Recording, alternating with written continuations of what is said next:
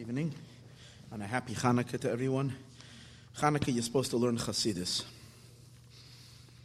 Um, tonight's class uh, was uh, dedicated by Ariel Glatt, uh, an Ariel Market over here, uh, in honor of. They provide us for food always for every class, so it's always a big merit for them. Uh, they want uh, this to go to the schus of Rivka Bas Frida. Uh, she should be healthy and strong. And for Nisim Chai Bas Sarah. Should be gesund and stark until 120 and beyond. And uh, only, only good health. Thank you. Okay. Um, so here's the mimer, Rani V'Simchi Bas Sion.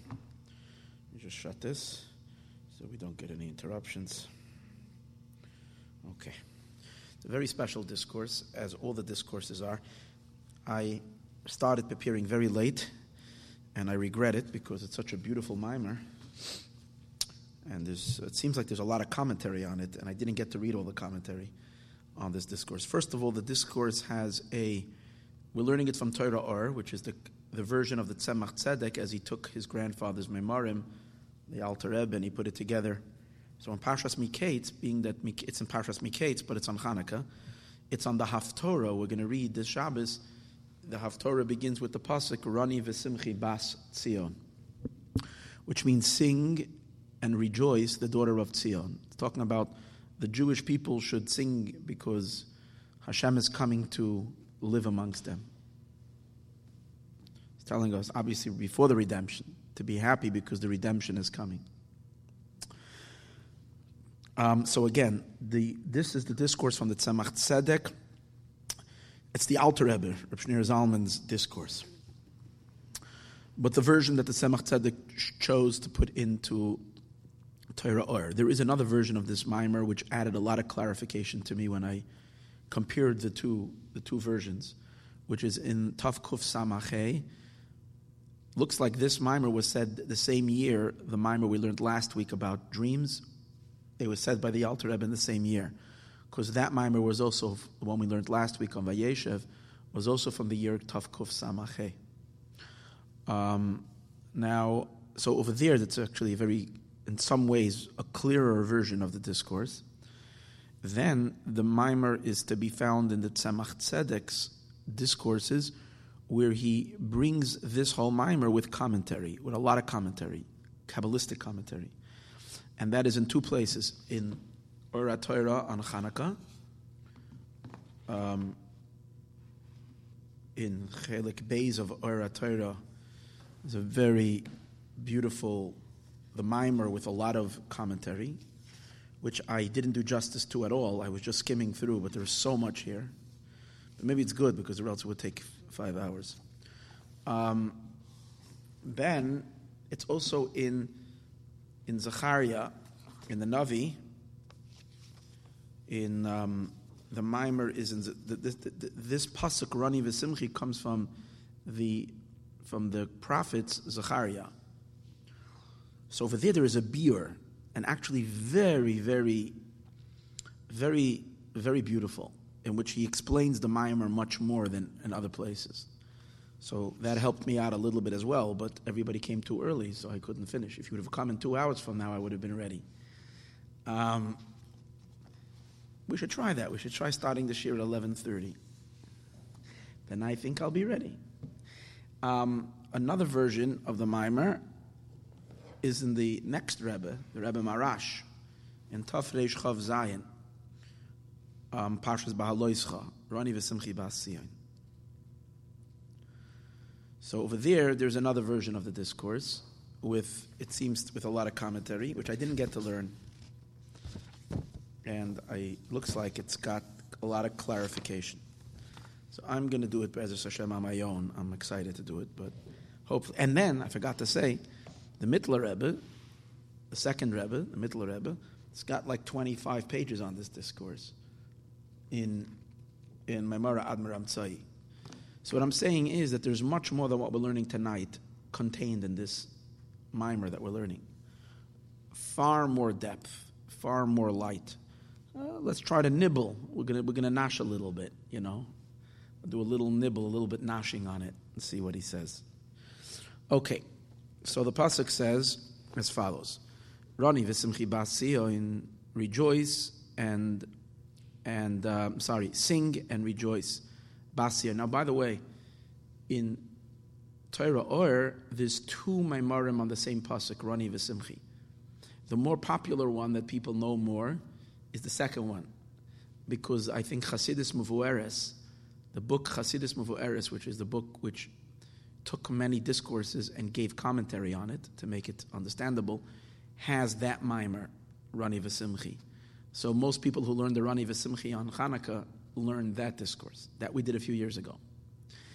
Um, the first one, Rani v'simchi, this Rani v'simchi has not been translated into any commentary as far as I know. So we're going to do that tonight, which is good.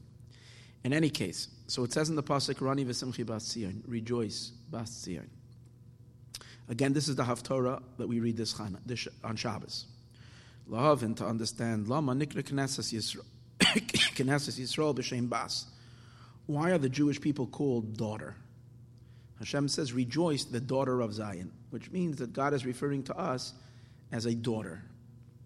Kamoi Bas Tzion, we're called the daughter of Tzion, Bas Yerushalayim. Why not the Ben? Why not the son of Jerusalem, the son of Zion? Why are we called the daughter of Zion? So Hina Isa Medrash. The Medrash, it says in the Medrash as follows. Mashal Melech, there is a mashal, there is a, a, an, a, an analogy, an allegory to a king. And it says like this. It's interesting. In the Maimer here, he doesn't quote the whole Medrash. He only quotes like little parts. But I see in the Rebbe Marash's Maimer, he quotes more of the Medrash. This is in the end of Pashas Pekudei, Ubekama Durushim, I guess. Okay. It says Shal Rashbi es Rabbi Lazar Bray. Um, Rashbi, Reb Shimon Yochai asked Rabbi Lazar. No, El Rabbi Lazar ben Reb. Which Rabbi Lazar is this? Rabbi Lazar, the son of somebody. Who could it have been? I'm trying, I'm trying to think which Rabbi Lazar. Rabbi Shimon Bar Yochai had a son, Rabbi Lazar, but Rabbi Shimon Bar Yochai was not asking his own son, "Did you hear from your father anything?"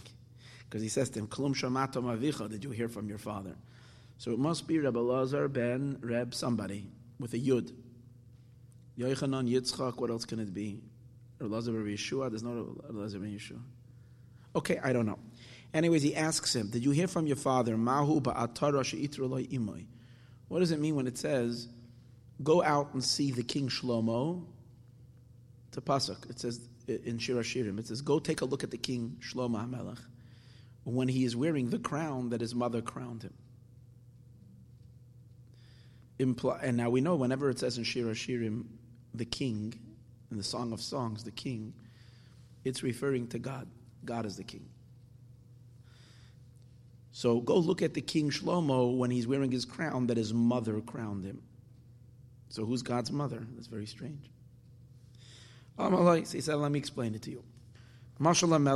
bas. Uh, it is an analogy to a king who had a daughter. He really, really cherished her. He did not depart from showing his love to her, meaning he left various different um, expressions of love that he cherished his daughter. And one of the expressions of love that he showed to his daughter, his affection, is he called her my daughter.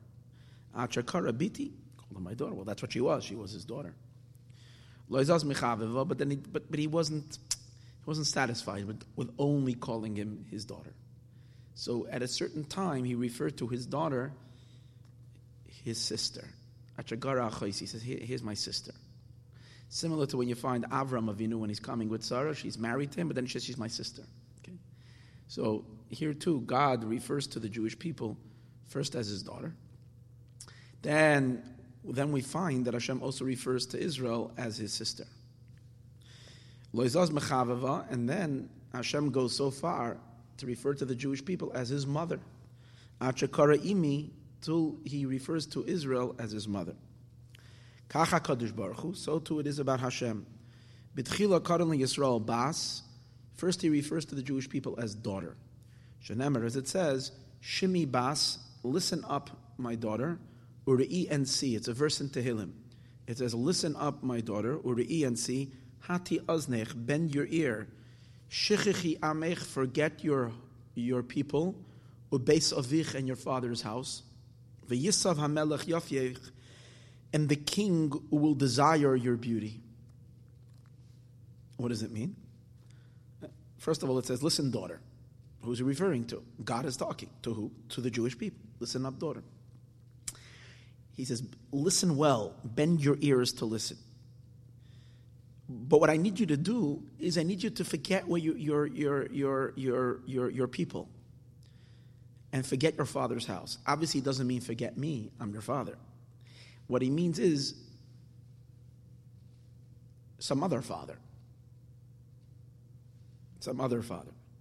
It's almost like a king falls in love with this young girl and he calls her my daughter. Okay, let's say she's not really his daughter. With God, we are really his daughter, but let's just say she's not really his daughter. But he calls her my daughter, which is like a sign of affection.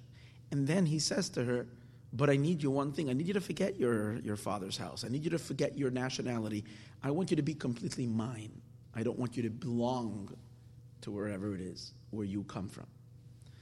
So too, God says to the Jewish people, we'll soon see what this means. My daughter, and wait, and when and when you will do that, when you will do that, that you will forget your father's house, your, your people and your father's house, then the king will desire your beauty. In other words, when will you be desirable to the king, which would mean to Hashem, to me, Hashem is saying to me, when will you be beautiful to me? When you will forget your father's house.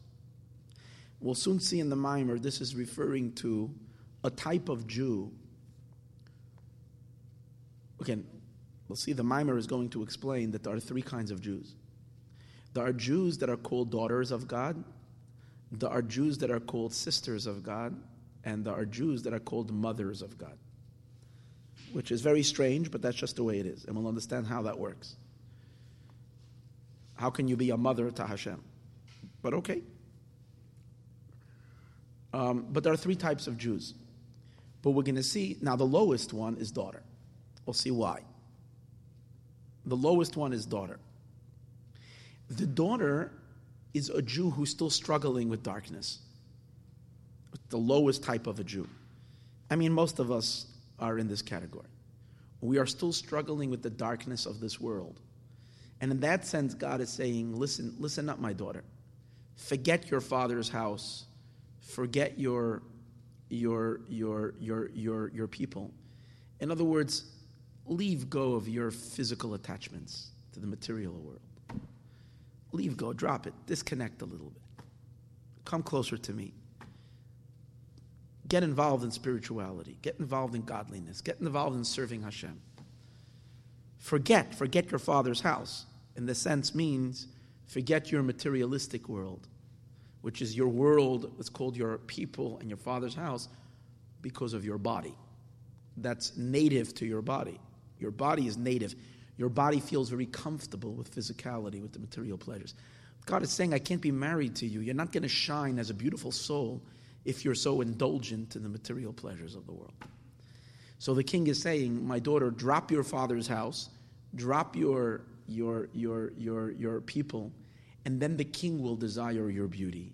You'll shine as a beautiful bride to Hashem when what? You will leave go of the material attachments.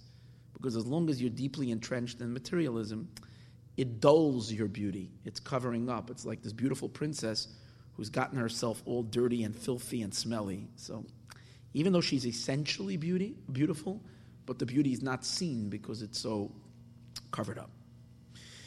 Anyways, I'm just quoting. Again, the Medrash says, let's go back to the Medrash. The Medrash says that God refers to the Jewish people as my daughter. But then his love increases to them, and he says, He didn't go away from showing love to them, till he refers to Israel as his sister. Shanamar, as it says, Pischi li achoisi, there's a verse. It says, Open up for me, my sister, my bride. So again, we're referring to his bride. But he says, Open up for me, my sister, my bride. He's referring that to the Jewish people as his sister. And then, Rayasi, Yainasi Taimasi. Loizaz, but then God says, his love for her was so powerful. Loizaz Mechavavam, he did not go away from Mechavavam, from loving them, from showing his affection and his love. Achakar and Imi, until he referred to the Jewish people as his mother. Shanamar Ekshivu Elai Ami, it says, My people listen to me, Uleumi, and my nation, Alai Hazina, pay very close attention to me. Now, the word Leumi means my nation, but the way the pasuk is written, that's the way it's read. When you look at the actual words, the way it's written is it says without a vav after the aleph. So it doesn't say le'umi, my nation. It can be read le'imi, my mother. With a vav, it means my nation. Without a vav, it means imi, my mother. So the pasuk is saying God is calling the Jewish people my mother. V'le'imiksiv. V'zau, and this is what it means when it says in the pasuk, that go look at the king while he is wearing the crown that his mother crowned him. and imi, this is what we're called, that Hashem refers to the Jewish people as my mother. Okay. Now, again, this is a pasuk showing on God's love to Israel. Without Chasidis, it, it's just simple showing that Hashem is just every every type of relationship is a different kind of a relationship. You love your mother different than you love your sister and you love your daughter different than you love your sister and your mother. Each one, with God and us, He loves us in every way possible. Like a mother, like a sister, like a. That's a simple thing. But we're going to see it goes much deeper. It's three levels in connection to God. Every neshama can connect to God like a daughter, or it can connect to God like a sister, or it can connect to God like a mother. Obviously, connecting to God like the mother is the highest. Because a mother means you are, a mother raises a child. A mother is giving, the child is receiving from the mother. So this is really, really very puzzling, but God can be receiving from us. And then we're considered his mother. That's on the highest level. And then we can be equal to Hashem. And then we're called sister or brother, same idea, brother or sister, but meaning siblings. And at times, we are his daughter. A daughter is a recipient from her father. Her father buys her a Hanukkah gift. Her father takes her to the doctor. Her father prepares her lunch. Her father, she's a recipient. She's not giving, she's receiving. So when we are recipients of God's of godliness, as we're soon going to see, then we're called his daughter. We're going to see soon that there's these are different types of Generally, we can say every neshama, but really it's different types of souls. There are souls that are daughters, there are souls that are sisters, and then there are souls that are mothers. Now, as I mentioned earlier, mother is the highest. But yet, the Pasuk is saying, Rani v'simchi bas tzion. Rejoice and be happy, the daughter of Tzion, which is talking about, which is talking about the prophecies of the future. It says, Who should be happy? Who should rejoice? Who should sing? Who should dance? Because the great light of Mashiach is coming, the daughter of Zion. It doesn't say the mothers of Zion, it doesn't say the siblings, it says the daughter. And what does that mean? When Mashiach will come, everything will be flipped upside down. Today's days, the Jews that are considered God's daughters are considered the most inferior. Being a daughter means you're just a recipient of his light. When Mashiach will come, the daughter will be the highest. Those who served God in the manner of the daughter, when Mashiach will come, those who served Hashem like a daughter, not like a, not like a sister, and not like a mother, But those who served God like a daughter, which is we're going to see soon, are the simple Jews. The quality of their service is suddenly going to shine so brightly when Mashiach comes that they are going to be elevated higher and higher and higher, even than those that are considered mother. Today's days, the highest Jews are the mothers of God or the siblings of Hashem. The daughters are uh, simple. When Mashiach comes, it's precisely the simple Jews that will shine. And that's why the Pasuk is saying, Rani, rejoice, v'simchi, and be happy. Who? Bas Tzion, the daughter of Tzion. The neshamas that are daughters, they should rejoice. That's the theme of the discourse. It's going to explain what these three relationships are in our spiritual dynamics and our service to Hashem. And in the end, he gives a very small little something that when Mashiach will come, the daughter will rise higher than all the others.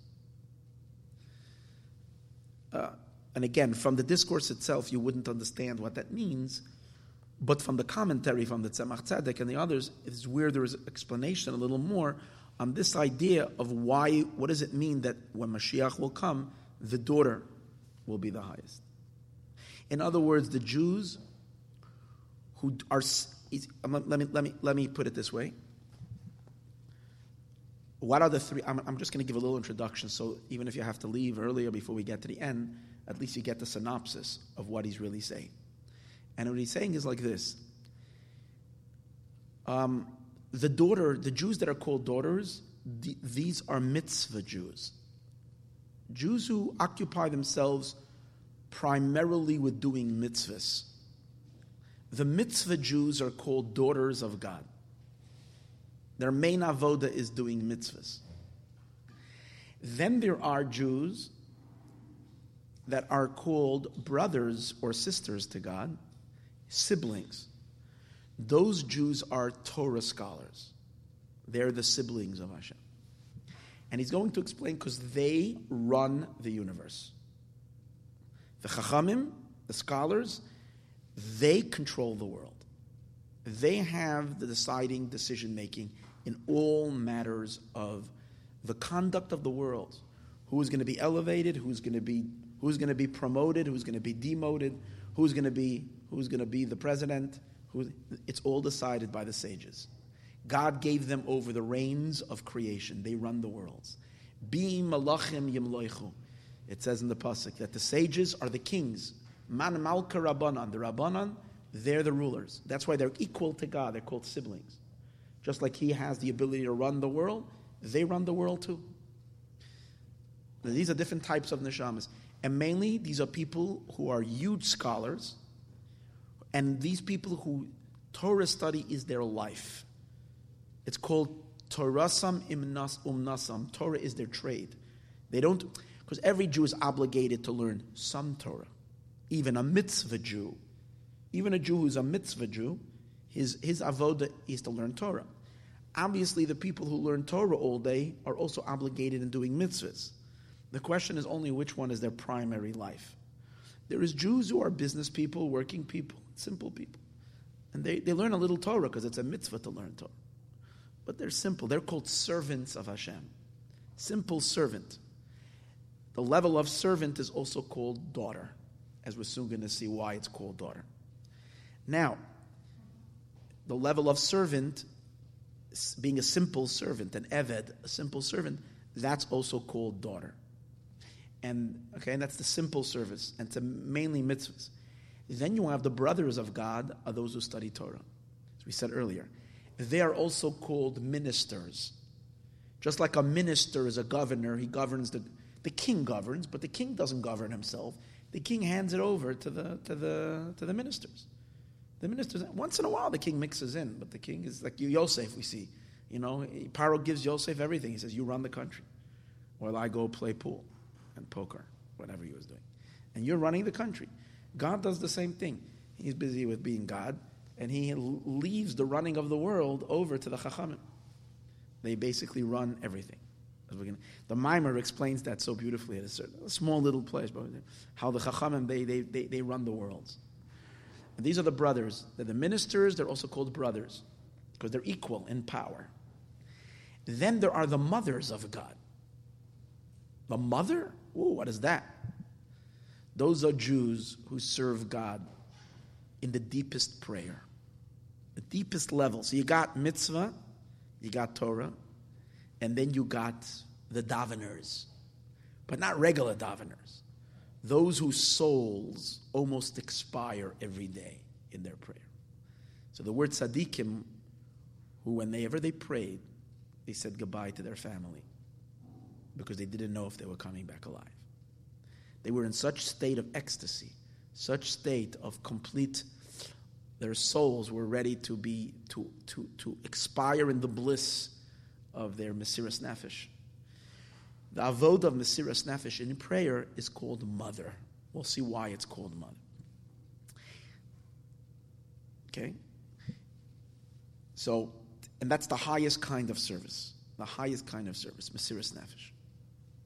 But what's beautiful in the Maimer, and this is what I love about this Maimer so much, what's beautiful about the Maimer is after he explains the greatness of prayer and after he explains the greatness of Torah, he comes back in the end and saying that as no matter how great all these things are, the simple Jew who does the mitzvahs without all that understanding and he struggles with his own darkness, eh, the daughter is going to be higher than everybody else. Rani v'simchid bas, the servant. As it says, when Mashiach comes, Mashiach is going to reveal the beauty of the simple Jews. That's what it says. Hine yaskil avdi, when Mashiach is going to come. That's why I can explain why a lot of scholars don't want Mashiach to come. I spoke about it in my CD two weeks ago. There are people out there that are scaring people from Mashiach. They say, oh, Mashiach's going to come. I hear it all over the place. Mashiach's to come. Who knows? Boo. Who knows what's to happen? Because now the Talmid Chachamim are higher than the simple people. When Mashiach comes, he's going to reveal the simple people are higher. So they're afraid of that, up subconsciously. Because if they would learn Hasidus, they would know this. And then they wouldn't be afraid. Because they would say, that's so beautiful. But subconsciously, they're maybe uncomfortable with it. Like it says, the Meraglim, the reason why the Meraglim didn't want to go into the land of Israel, because they wouldn't be leaders after they went into Israel. Because the Hanaga would be different, they wouldn't be anymore because the Jews didn't really operate so much in tribes that they had a nasi after. When once they came into Israel, it was a king and whatever. It wasn't like a leader. So they were afraid to give up their position. But I feel bad because why do they have to? Why do these rabbis have to scare all the other Jews? If they have a problem with Mashiach, keep it to yourself. Don't scare everybody else. The simple Jews have a lot to look forward to. Okay, that's just parenthetical. I just had to share that, get it off my chest. Now um, we can learn the Maimah. Okay. So, um, and I really read already the first piece. I just did it a little bit more by Arichus, quoting from here. So we're holding it the second, the second chapter. V'hine lahavin to understand inyan gimel b'chinois elu, these three b'chinois b'avoides Hashem in, in the service of God. Oh, and I do want to say one more thing. One more thing I want to say which is something that comes all the way in the end of the mimer. But being that I'm afraid that some people won't be here all the way at the end, I have such a feeling. That's why I want to throw this little nugget out now, so there should be uh, at least a uh, something beautiful. And no, no, not to stay, not incentive. Just that the, it's simply because I, I, want you to leave with this each of these types of service the service of simple mitzvah observance, the service of Torah study, and the service of expiration in prayer, highest type of davening, Mesiras Nefesh. One is called mother, one is called one is called sister, and one is called daughter. All these Jews accomplish what's called yechudim. Basically, we cause a union between God and the world we accomplish a union between God and the world in mitzvah. We accomplish a union between God and the world in in um, in Torah study, and we accomplish a union between God and the world in prayer. That's why before we daven, before we say Baruch Sha'amar, we say L'Shem Yichud, We're going to cause a union between HaKadosh Baruch Hu and the Shekhinah. Before we do a mitzvah, some people have the minhag, Sfardim, Chasidim, not Chabad Chasidim, because Chabad Chasidim rely on saying it in the beginning of the day one time, L'Shem Yichud, and we apply it to all the daven, everything that happens. But other Chasidim and Sfardim and those who follow a Kabbalistic uh, thing say it before every mitzvah. L'Shem Yichud, because a mitzvah causes a union between Hashem and the Shekhinah. And Torah also causes a union between Hashem and the Shekhinah. So it's, it's, it's in Torah, it's in, but the Yechudim that come together are obviously different. It's a different Yechud. It's a different connection. And it's, it's three different, it's the yichud of Yud It's the yichud of Hashem's name, Yud Kei Vav the Tetragrammaton, with other names. In prayer, it's the Yichud of Yud Kei Vav Kei with the name Eke. It's the name Eke Asher Eke that Hashem shares with Moshe Rabbeinu by the Yitzias Mitzrayim. So when you when you daven with Mesiras Nefesh, expiring, you cause a union between the Yud Ke Vav and the name Aleph Yud. Uh, Aleph Yud Hey. How do you spell it? Eke. Give me a minute here. It's spelled um, Aleph Hey Yud Hey. Ek has Aleph Hey Yud Hey. Okay. Now, when you learn Torah, you cause a union between Havaya and Elokim. When you learn, when you do mitzvahs, you cause a union between Havaya and Aleph Dalid Nun Yud. Okay? Now let's count up these. Let's count up these unions, the gematrias. So the first thing we'll do is we'll do three times twenty-six because you got three times avaya. So three times twenty-six is how much? Seventy-eight. No, remember that. Good. Aleph Dalid Nun Yud is sixty-five. And you're the one with the phone, so you can make the calculations. Matt. You, you, you, got, you got the phone over there. You, you got you to give me the, you have to have the calculations. 78 plus 65. Anybody knows a little math? 143. 143. Good. 78 from the three Yud Ke Vav three times Yud Ke Vav And, and 65 because Aleph Dalet Nun Yud is 65. So we got 143. Now plus another 86. Elokim is 86. 143. 143. What is it? Plus 86 is how much? 229. Good. Now, the last, the last name of God. 229 is if you add 86, which is the name of Elohim. Elohim is 86. Now the name Eke. Okay, one minute. Let's, let's finish. Let's, we'll finish the calculation. One minute. 229 then we add Eke, Aleph Hey Yud Hey, plus 21. 229 plus 250. Now watch this. Again, we're, we're combining Yud Ke Vav listen, Yud with Aleph Dalet Nun Yud. That's one pair. We're making three couples. Three couples are getting married. Okay, we have three chuppahs. Let, us let's, let's make there's three weddings happening in Los Angeles tonight. Okay, one is in Moshe Gan's hall, one is in in in uh, what's the other hall over there? No, okay, that's Jacob, and the other one is in the um, Poinsettia, no? Canner Hall. Good, three weddings. Okay, one is Havaya. sorry, one is Havaya with him. Listen, we don't get confused. One is Yud Ke with Aleph Dalid Nun Yud. That's one couple. Yeah, I wanted to make it easier. Yud Ke with Aleph Dalid Nun Yud is one. The second one is Yud Ke Vav Ke with Elokim. The third one is Yud Ke with the name with the name Eke Aleph Hey Yud Hey. Well, when you combine all these three couples together, all these three unions together, one is accomplished through prayer, one is accomplished through Torah, and one is accomplished through mitzvahs. you get 250. Okay? We did it. I'm telling you it works. We just did the calculation. The gematria is 250. From the three couples together. All three. Yud Ke Vav Ke with Aleph Dalet Nun Yud. Yud Ke Vav Ke with Elokim. Yud Ke Vav Ke with Eke. Aleph Hey Yud Hey. Do the math of all these six names together.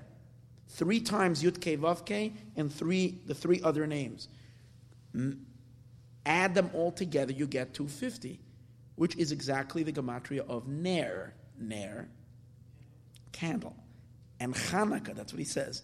The light of Hanukkah contains all these yichudim. The yichudim of Torah, the yichud of Tefillah, and the yichud of... It combines mother, daughter, and sister. All three unions with God is all in the Ner Hanukkah, in the candles of Hanukkah. Just that, that, and I couldn't have that. I couldn't have you miss that. And that's that. That's what he says all the way in the end of the Maimon. Okay. Now let's explore each one of them separately. What does it mean to be God's mother, to be God's sister, or to be God's daughter? Let's read inside. To understand these three bechinos in the service of God. Gimel. There's three three levels in the Jewish people. Shalshem Kach Nikru B'chines Halalu. We have these three names because um, we have these three names. We have these three names because we have three different types of souls, three different types of Jews. And we need to first understand of Ner Havaya Nishmas Adam. So to understand this, we first need to understand what it says in the Pasuk. Ner Hashem Nishmas Adam. That the soul of a person is the lamp of God. It's a very strange Pasuk. What does it mean the soul of a person is the lamp of God? Yeah, our neshama is the lamp of God. Now let's have some of a lamp. A lamp means a lamp means it illuminates for God. No? If, if we're Hashem's lamp, Ner, Ner Hashem, Nishmas Adam, that means we're giving him light, which is strange. What does it mean we're giving him light? How do we give him light? Now, the Mefarshim explain that what it means is, that's in the simple level, is that being that God put a neshama inside of you, that's his chip that he planted in you that tells him everything about your life. In other words, how does God know every single thought that you think and every single deed that you've done and every act that you do and everything? Because God planted a chip in you and that's constantly communicating. It's the neshama, that's a piece of God. He put it inside of you. And that's why it means it illuminates for Hashem, Neir Hashem. He, he illuminates, it gives him light to see what's going on with wherever you walk, wherever you go. He's got a GPS kind of, you know, a device connected to you. So he's got it all on record. Nishmasat, that's the simple meaning. Chasidus comes along and makes it hold it. Ner Hashem Nishmas Adam, as we're going to see soon. What does it mean? The soul of man is the lamp of God. He's going to explain like this. We actually, we're the ones who illuminate Yud Ke Vav Ke. The soul of man, our neshamas, have the ability to illuminate the Yud Ke Vav Ke. Yud. As we turn on that lamp, Ner Hashem, that means what causes Yud Ke Vav Ke to shine? The Yud Ke Vav Ke is shining. God's name is shining. Yud He Vav Ke, that's, the, that's, that's God's name. But who turns on that lamp? Who, who kind of like creates that lamp? Nishmas Adam, the soul of man below. Why? or our souls, the neshama of man creates or draws forth Ner Hashem, the Ner, the lamp of Yud Kevavke. Why?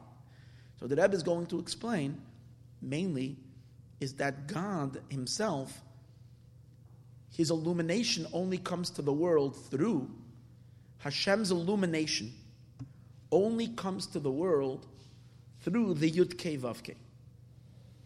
Without the Yud Ke Vav Ke, Hashem is unreachable, unknowable, unfathomable, incomprehensible. The Abishter is absolutely unknown. It's only through the sphero, through the attributes, that God light filters into existence, into creation. Now, since Hashem is so infinitely beyond any attribute that can, any kind of attribute, even the big, even to say about him that he's kind, that's already a limitation. To say about him that he's wise and intelligent, that's also a limitation. He's infinitely beyond any description. Yet he does emanate the attributes. Oh, so he's going to explain that it requires on Hashem's part a powerful tzimtzum, a powerful contraction, which he hides and holds back, his infinite light. He has to withdraw his infinite light so that he can illuminate the sephirot, the attributes. Now, the attributes can only come into existence by a removal of the non-attributic element of God, which means from God's infinite undefinable. So Hashem has to hold back the light and only allow. That's why the attributes begin. All the attributes are associated with God's name, Yud K Vav K. So the Yud is the Chachma, the first of the attributes. The Hey is the Bina, the second of the attributes. The Vav are the six emotions. And the latter Hey is Malchus. And all the ten attributes are in Yud Ke Vav Ke. What does it begin with? What's the first one? Yud. What does a Yud mean? A tiny decimal point, a point. What does that mean? God removes, is mitzamtzem, is misalik. He retracts, he pulls away his infinite light. All that he leaves over is a little crumb, a little yud, a crumb of his light, and that becomes the source of all emanation and all illumination and all life, flow of life to the cosmos is all from that concentrated one little yud. But here's an amazing inyan. Why should Hashem concentrate himself into the yud? Why should Hashem withdraw? What causes this tzimtzum? Why does God do that? If why should he? He wants a creation. Obviously, he wants a creation. But there needs to be somebody that stimulates that desire. Someone has to continuously fuel. Someone has to continuously fuel in God the desire to remove his infinite light and to define himself into the Esser Sephiros, into the ten attributes. Who causes that? That's the neshamas, the Jewish neshamas. That's the deeper meaning of Ner Havaya Nishmas Adam. That what causes the Ner Havaya, the Yud K, Vav K, to illuminate, the spheres to illuminate, Nishmas Adam, Neshamas of the human beings. And we'll, soon see it gets even much richer in a minute. The Nishmas Adam, the soul, our souls, through our avoda that we do, we continuously inspire Hashem to contract his infinite light and to emanate that point, that yud, and then eventually the hay, expand in the hay, and then the vav, and then the hay. So we continuously create that inyan of yud ke vav ke. And that's the meaning, ner havaya nishmas adam. The soul of man creates, draws forth ner havaya, the illumination of yud ke vav. Now, through what do we do that? Through what? particularly through nishmas adam doesn't only mean neshama. Neshama. Why is our neshama called neshama? The word neshama comes from the word neshima. Neshima means breathing, inhaling and exhaling. You're breathing in and out. He's explaining a Gavaldige Inyan that what causes this, this, this constant contraction of Hashem's light to funnel himself, so to speak, into the point and thereby into the creation, what causes and what stimulates this constant contraction. And this is the neshama. But what avoid of the neshama? The avoid called inhaling and exhaling, inhaling and exhaling. What's that? That's the avoid of what's called ratzoi v'shuv. Ratzoi is through is, is the desire of a neshama when, when a person contemplates God's greatness, as he's going to discuss over here, it creates within the neshama, especially if you have a pure soul, if you haven't chas v'shalom, he's going to explain what do we do if we didn't mess up our neshama a little bit, if we did, if we did chas v'shalom contaminate the soul. Okay, that there it can happen. But if but if a yid keeps his neshama clean, and then he meditates on certain things that he's going to say that one should meditate on, on God's emes and Hashem's greatness and Hashem's exclusivity, and there's nothing but Him. What happens is there becomes a burning desire of the soul to to wrench its, itself out of the body, to schlep itself out of the body, to, to extract, become extracted from the body, and to, and to become unified with Hashem. And that's what we're supposed to do when we say Shema. Shema Yisrael Hashem Elokeinu Hashem Echad, the Arizal says, is a moment of Mesiras Nefesh. Mesiras Nefesh over here does not mean I'm ready to die, I'll Kiddush Hashem. Mesiras Nefesh over here doesn't mean I'm ready to die, I'll Kiddush Hashem. That we do later in Shema when we say B'chol Nafshecha, with all your life, even, even, if they're, even if they're taking your soul. What's the Mesiras Nefesh by Shema Yisrael Hashem Elokeinu Hashem Echad? It means that the neshama is dissolving in God's light. The neshama literally is ready to expire. You so sharply experience the oneness of Hashem and the infinite light of God that you want to break out of the body and unify. However, you know that that's not Hashem's will. Hashem doesn't want you to die during davening. Hashem didn't send you in a body that you should escape the body. What does Hashem want you to do?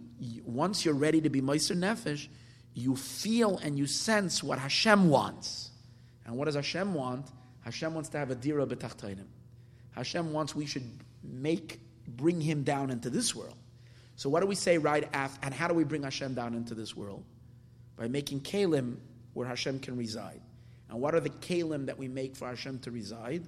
Torah and mitzvahs. When you do a mitzvah, you're creating a vessel which God can reside. And when you're learning Torah, you're being mamshich Hashem's light into the world. That's why, what do we say immediately after the Shema? Baruch. And then,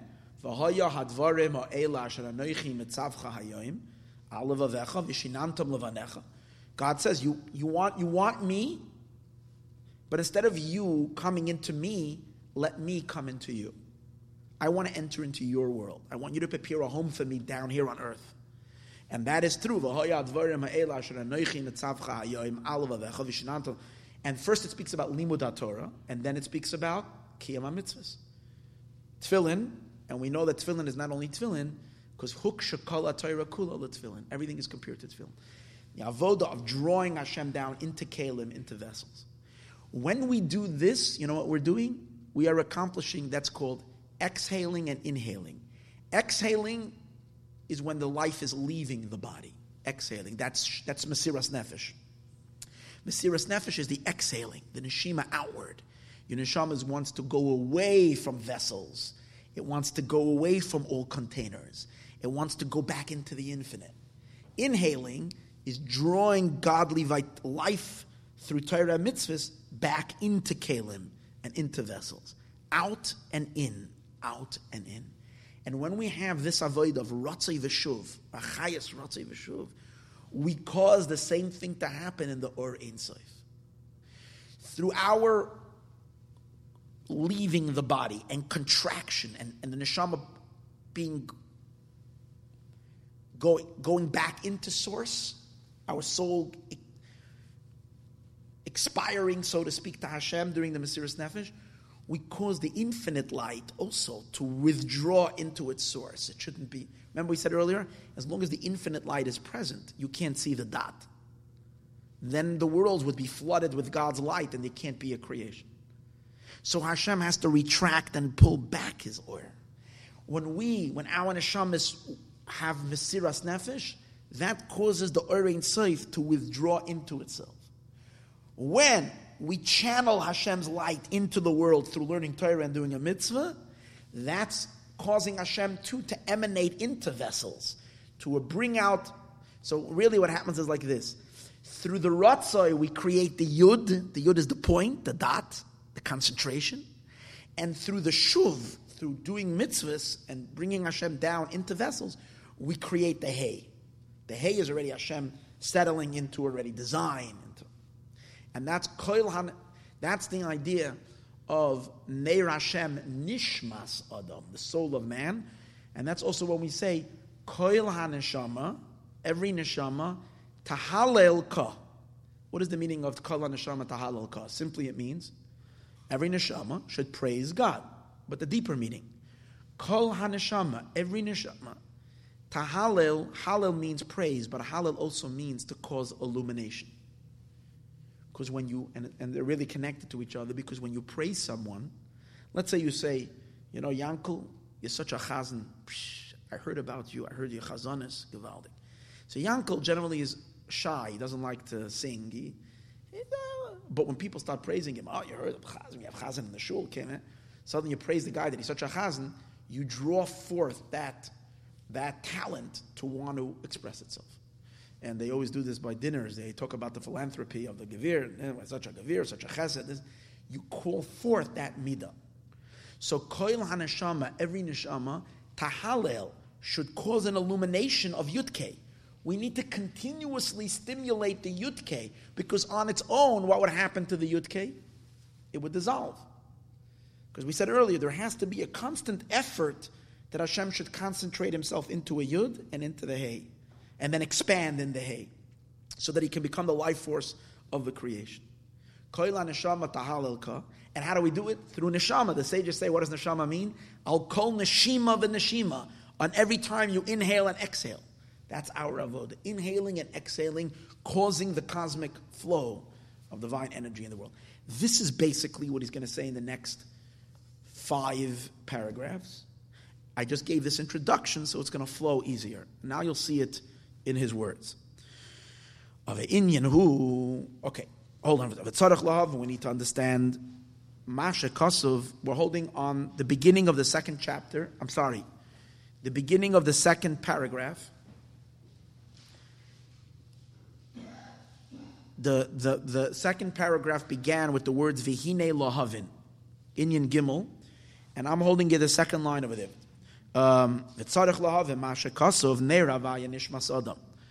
the ner of God the candle of God, the lamp of God is the soul of man. The the neshama is called the ner, the candle, the lamp of the name of Avaya. How can our neshama be Hashem's lamp? He's asking another question. The pasuk says elsewhere the opposite. Ki aton neri Hashem. You are my lamp. We say in Tehillim, Ki atoneri Hashem, you are my lamp. That means you, you illuminate us. And here Hashem says, Neir Hashem, Nishmas Adam, that the soul of man illuminates Hashem. Which one is it? Are we illuminating Hashem or is Hashem illuminating us? And the answer is both are true.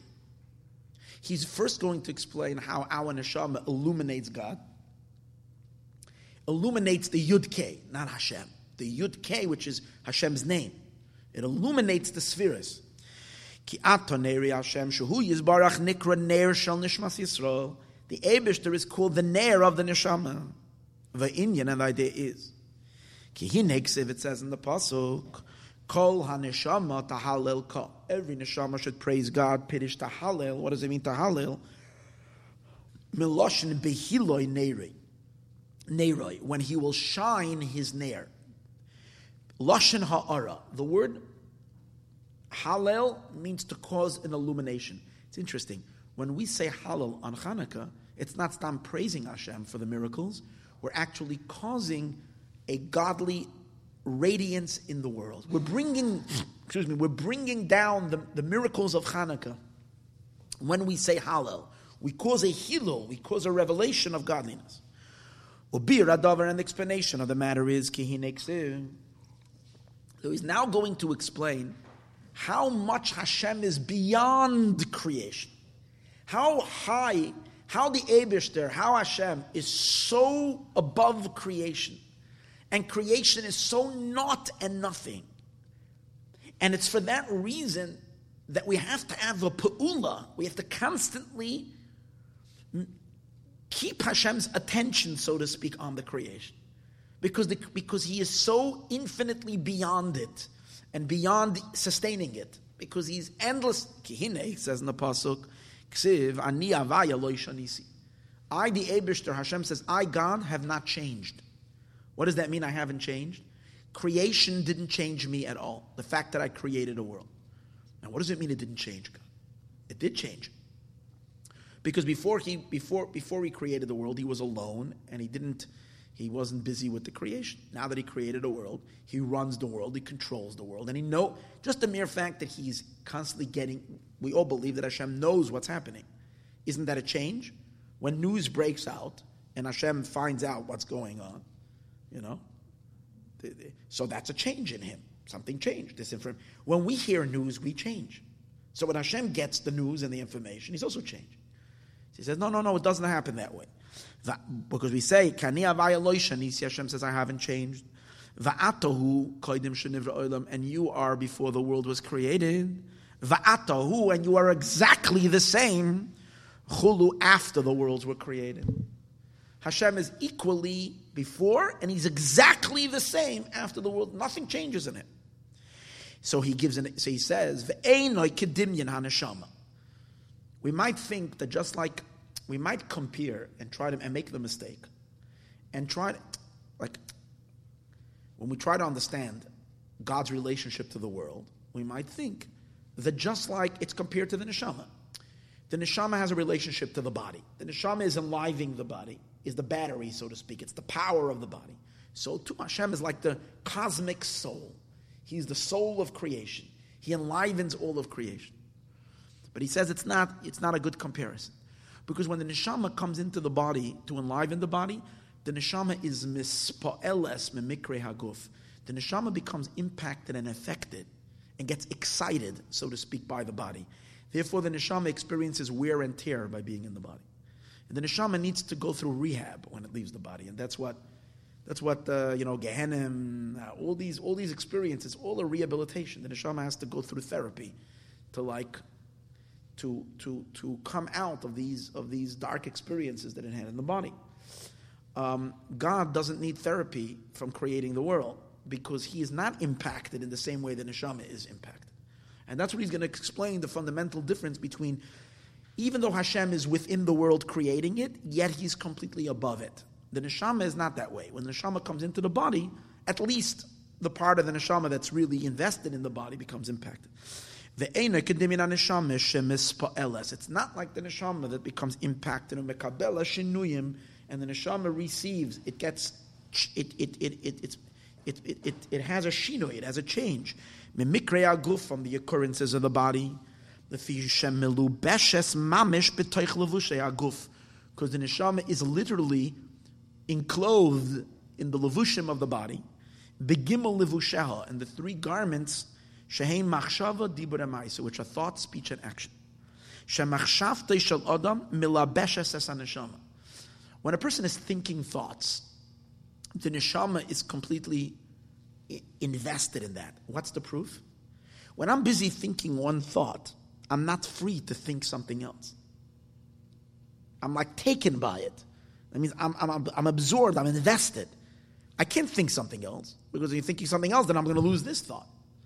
So you see that when the neshama is being enclosed in a thought, that that, that thought is really trapping the soul. Okay? Eh, encloses the soul umakifa, and encompasses the soul mikol tzad from every side. Umamshicha, and it actually draws the neshama lahatoisal kol to turn the neshama to anything that it desires. Shesham tehei mishkan haneshama. The neshama will be in the place where we're thinking. Our thoughts are very powerful. We take our neshama into. That's why we have to be so careful with our thoughts, because if we're thinking not good things, we're taking our neshama into a very dark place and the neshama is kind of like stuck in the thought. V'hashra asa v'chein bedibur u'maisa. And the same is also in speech. When we're speaking things, our neshama is kind of trapped in those in those words. It's it's there. It's and in maisa and in action. Masha enkin etzlo yizbarach, which is not so by God. Ksivit says, "Kiloi machshavoisai My thoughts are not like your thoughts, which means I can emanate thought, but not be contained in that thought. shim Not only that, he's not accepting, he's not receiving, he's not being impacted in any change from creating the world. He, and it's as if unscathed, untouched, and unchanged. It's as almost as if the creations are happening autopilot on their own without God being conducting the affairs. Now, but that's not true because he is conducting every nitty gritty little thing that happens. The tiniest leaf moving, falling off a tree and spinning 49 times as it comes down. The Abishter is orchestrating exactly how many times it should spin and how it should fall, on which side, and every little part. But at the same time, he's completely outside of it. So we can't understand that because it doesn't work in our minds. If we're in something, then we're in it. Uh, you can be out of it, but then you don't know what's happening. We're, we're, we are either within or we're without. But by Hashem, He's in and out of it at the same time. And just like Hashem was alone before the world was created, there's nothing but Him. He remains exclusively alone after the world is created. After the worlds are created, He still remains alone. Why? Because all the worlds don't occupy any space. To say that he is trapped in them. And even though Shehu Machaya Eskom, he's not Chas v'sholem. You see, he's not Chas v'sholem suggesting like there were philosophers who believe that God is too high for Ram al Kol Hashem. That Hashem is Ram. And that's why they said that God is not looking, he's not Mashgiach. Hashem is not um, over uh, is not uh, overseeing or, or, controlling what's happening in the world because he's too high for it. Not the, Rebbe, the Alter Rebbe over here is saying both at the same time. He is the Eberster is involved in every every every nook and cranny, every little aspect of the creation. Every subatomic particle is being directed by Hashem every moment, and at the same time. He's enlivening them. And he's gazing. Umabit, and he looks at Soif Kol Adoiros to the end of all generations. Bashgacha Pratis with divine providence, Al Kol Darke Ish, on all the ways of man, Va'alilois Metzadei Gover, and the scheming of a man's footsteps. Kamosha Kosov, like it says, Einecha Pekuchois Al Kol Darke, your eyes are open to all the ways of man. Einze, but, he says, you have to understand that it's fundamentally different than, because the if Hashem is watching and observing everything, how can you say there is no shinoi? He's gathering all this information, and this is all coming into him. You see, Chazal were very careful. When Chazal say that Hashem knows everything that's happening in the world, they use an interesting term. They say, Golu v'yadua lefanecha. It is revealed and it is known before you. It doesn't say v'yodea. There's a difference. Yodea means he's actively knowing. Yadua means it is known. So he's explaining that the way God knows things is not through an actively knowing, but through it's just by knowing himself, he knows everything that's happening. So it's not like we gain we gain the information from something that's outside of us. So it's like something changing in us as that information is coming in. And then and then that, that has an effect on us because new information is coming in and that's impacting. But Hashem knows all, like the Rambam says, Hashem knows all of the creation. The Rambam says, B'yedias atzmoi, in the knowing of Himself, He knows all of existence because all of, all of existence is, is just an expression of His existence.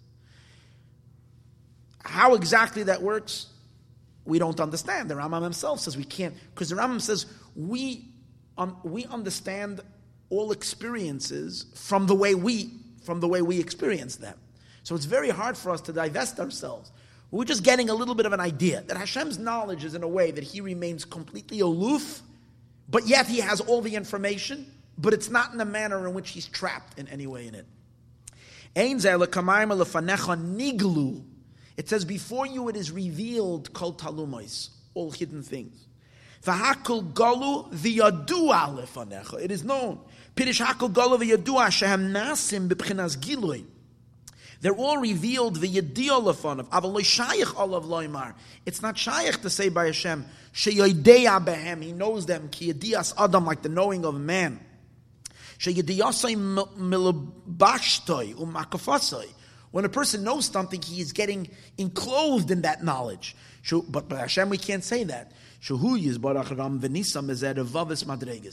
Hashem is exalted above infinite levels, Aden Kates, Kadosh Umuvdal. He is completely removed from all of creation. And how much is he removed? He said, Ein Seif Madregas, higher and higher and higher. In general, it, we say three times Kadosh. Kadosh means removed. Holy. Holy means sacred, removed. Three times holy means these three separations between the Ein Sof and the process of creating the world. The Gimel Pamim Kaddish, Kaddish, Kaddish, Kaddish, At Shahavayat Tzavakos. Till God becomes Hashem Tzavakos, He becomes the God of hosts.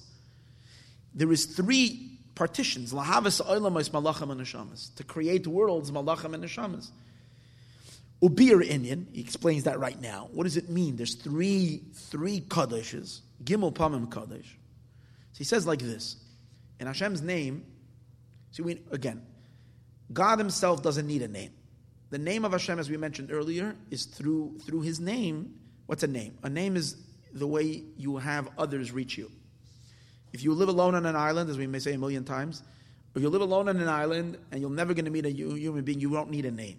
You need a name so that others can communicate and identify you. So when we say Hashem has a name, the name is only Letzorach Olamos, for the sake of the relationship. So when Hashem, the name of God, the primary name of Hashem is the Tetragrammaton, the Yud Ke Vav Yud Ke Vav Ke, right? Now, we know, as we mentioned earlier, that these are the Sphirot. Now, the whole idea of, of the necessity of Spheros, of attributes, again, is only for the worlds. Hashem doesn't need them.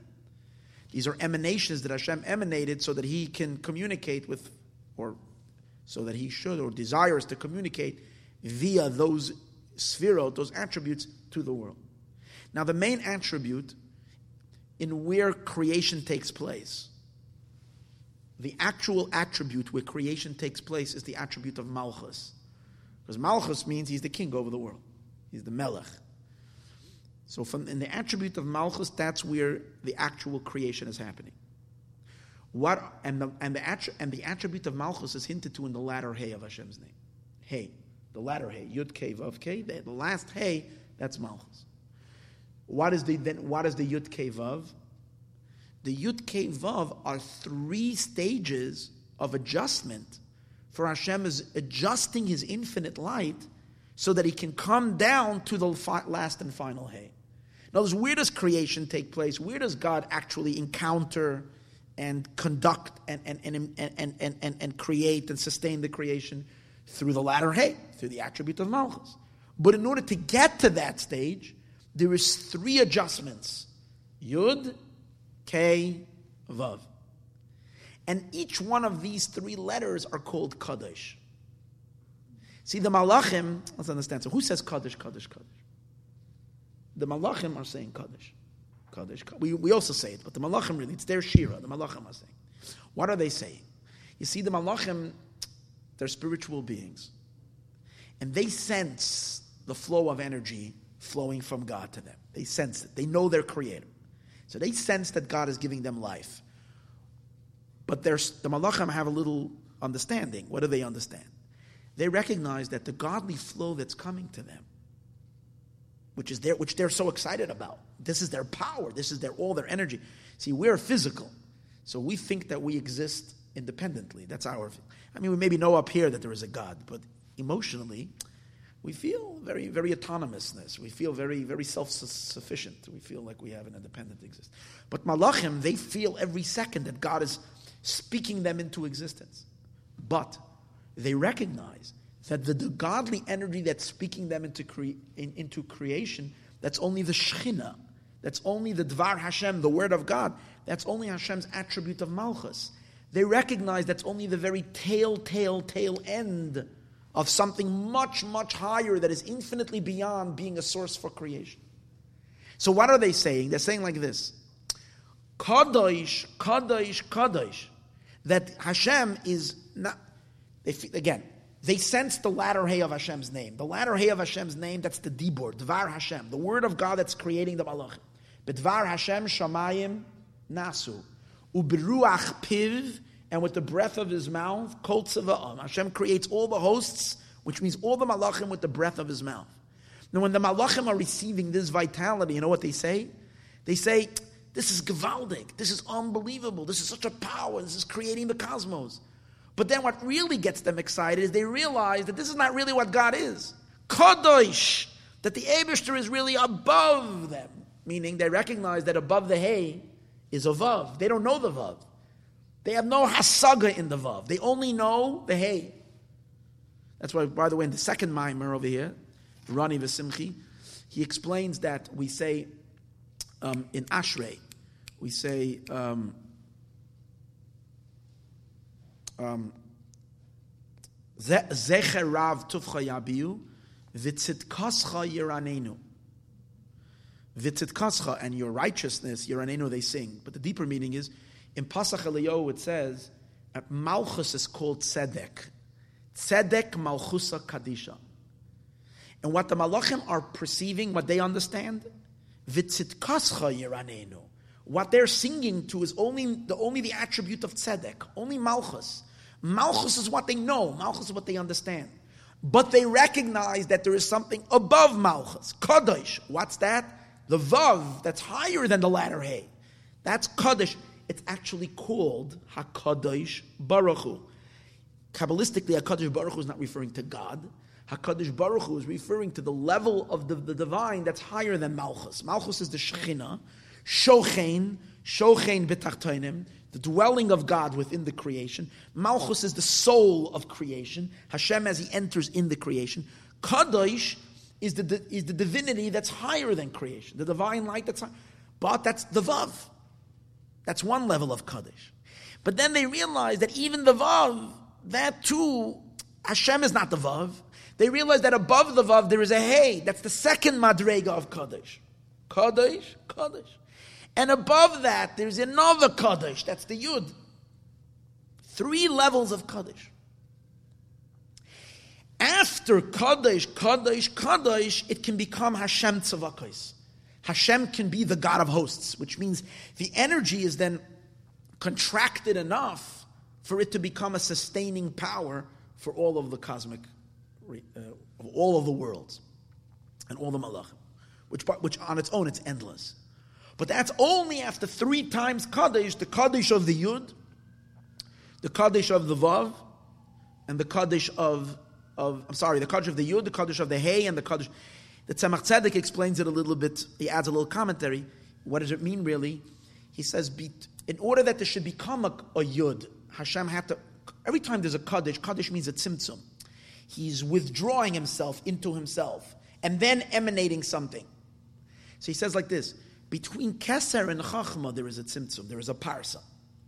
In order for the yud to, to re, even that dot, in order for there to be a yud, what did we say earlier in the beginning, in earlier part of the class? Hashem has to remove his Ein Soif light. The Oyer HaKeser, Keser is Ein Soif. Hashem has to remove the Oyer HaKeser. There is one, that's one Kaddish, in order to create a Yud. Then, between the Yud, between Chachma and Bina, between the Yud and the Hey and the Vav, there is another parsa. It says between Bina and Vav and the six, the six attributes, there's another parsa. That parsa is the second Kaddish. Finally, what's the third Kaddish? Between the Vav and Hey and Malchus, between the Ze'er Anpin and Malchus, there's a third parsa. A parsa meaning a complete partition that hides the light and only a tiny little bit comes through. Three parsais, kadosh, kadosh, kadosh, and only then Hashem tzavakos can the can can God be the God of hosts. What is he? What is he trying to bring out with all of this? Only one nikuda, that God is so much beyond creation, endlessly beyond creation. That's why it requires constant work to get Hashem to contract himself into the Yud and into the Hey. Of course, Hashem could have done it without us, but He wants to be in a relationship. So.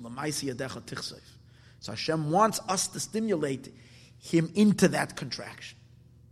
So we'll see it in a minute. Or be it in Gimel Gimel Pamim Kadosh, and what is the three times Kadosh? Who?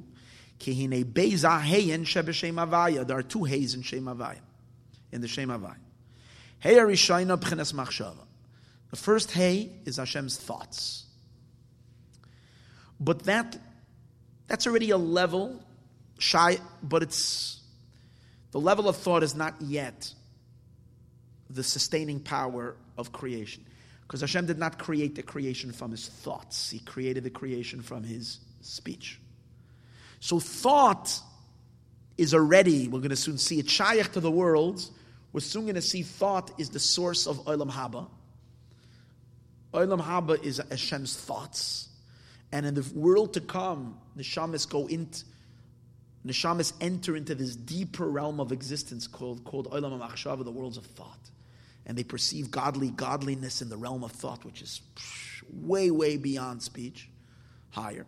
But creation as we know it, not only we, even Malachim and even Neshamas, they only know Hashem's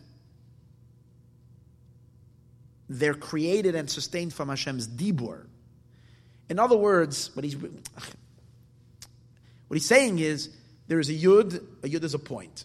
Everybody understands that from the point, the point is definitely not sustaining a creation. Because what's a point? A point is a concentrated, potent, uh, uh, whatever, uh, that, that's not shaykh for anybody to perceive, understand, and live off. If you're living in the source, if you're burnt up, the yud is not shaykh to anything. But we would think the hay is already expanding into expression, into worlds. Bina is already a it's a broadness. Yes, it is. But it's way too high for Oilamais for the worlds to be makabel from hay. So what happens after the hay? There is another Vav, and the Vav goes and, and takes the energy down low. A Vav is a Hamshacha.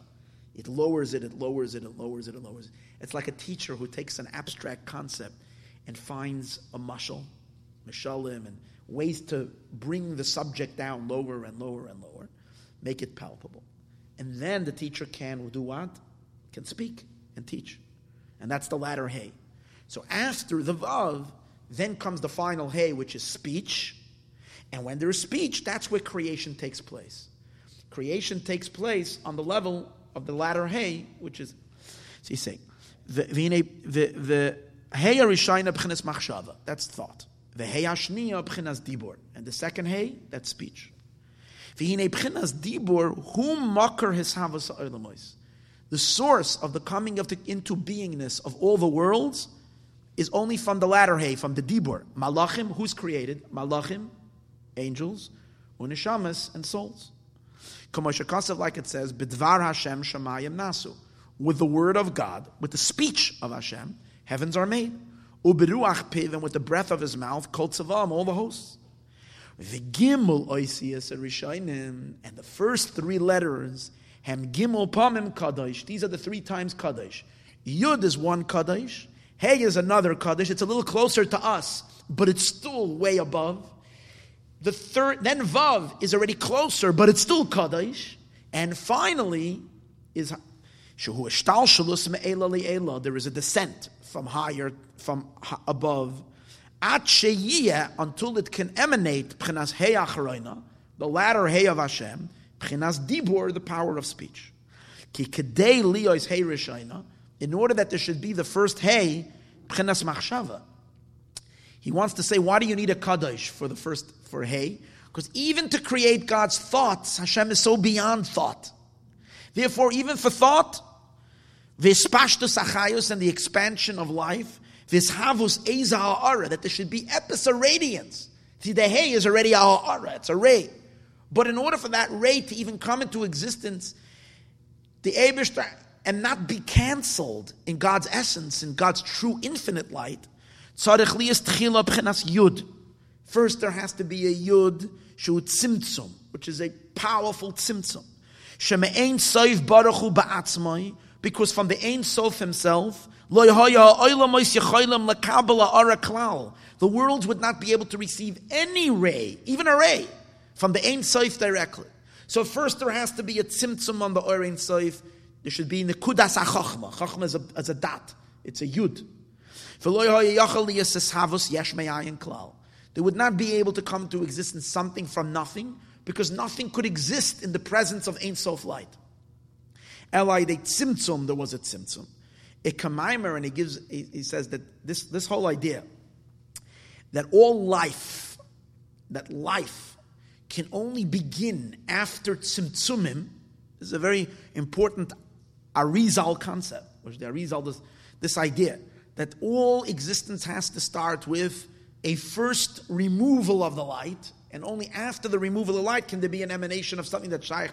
There has to be a quantum leap from what was and a complete disconnect, so to speak, from what was to something new. This idea that life doesn't just emanate, because or else what would we say? Without the idea of tzimtzum, what would we say? That the Abishter is like the big, big, big source, and from him evolves eventually, even through a million levels, evolves worlds. But that would mean that he has a shaykhis to the worlds in a way that, meaning he has some, the world, he has some. What we're saying is no, there has to be a total disconnect. Because if there would be any illumination from what really is, from what God really is, then that would cancel everything. So therefore, that idea is hinted to in the words Mechalkel Chayim Bechesed. We say every day. Mechalkel Chayim, that Hashem simply means He sustains life with kindness. What is the deeper meaning? Mechalkel has the word Keli Keli, two times Keli. Mechal Kel means Keli Keli, Chayim. In order to even create the concept of life, the Abishter is beyond life. He's called Makar HaChayim. He's in a complete different level of life. Life, uh, Chay HaChayim. Not even Makar HaChayim. Makar means it's a source. Makar HaChayim is after the, the Tzimtzum, then we say Hashem is a Makar of Chayim. Before the Tzimtzum, he's called Chay HaChayim. It's a different kind of life. It's not a life that's shaykh to any, any creation, any existence. So there, so what happens? Mechal kel chayim. The chayim has to come into keli betoich keli. It has to hide in a vessel. And then from there it has to hide in another vessel. And only after it hides keli betoich keli, only then is chayim, then is chesed. Then you can have amshach of the Abishter's chasadim into the world as he says.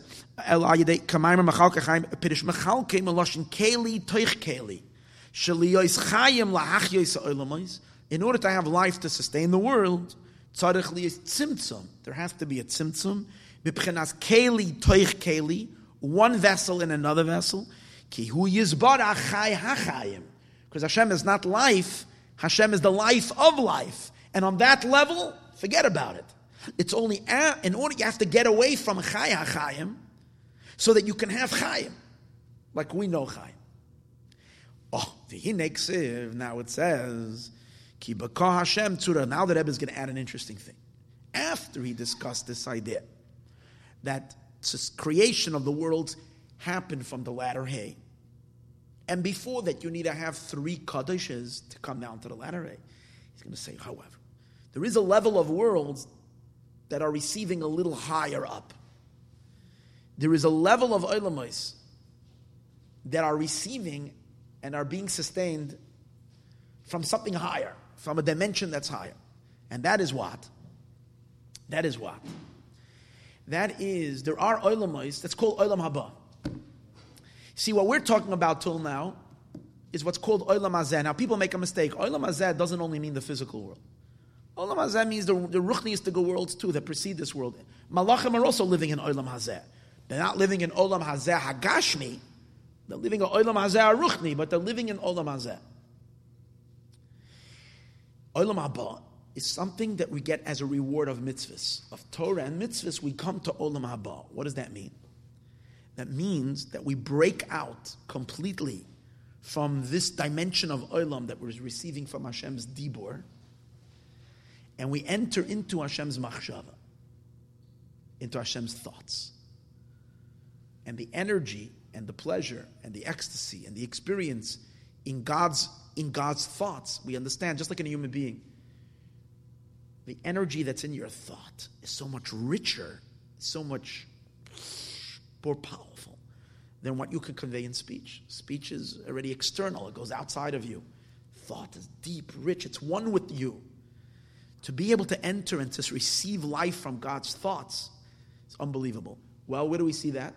Chazal say, it says, Bekah Hashem tzurei lamim. So Chazal say, with the hay Hashem created olam hazeh, with the Hey, Biyudke.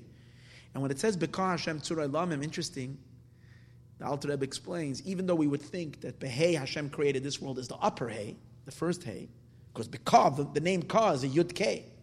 He says no, and he proves it, but I'm not going to get into it right now, that the Hey that Chazal say that Hashem created this world is the latter Hey, is Malchus, not, not the first Hey, not Bina, which is the higher Hey, it's the lower Hey.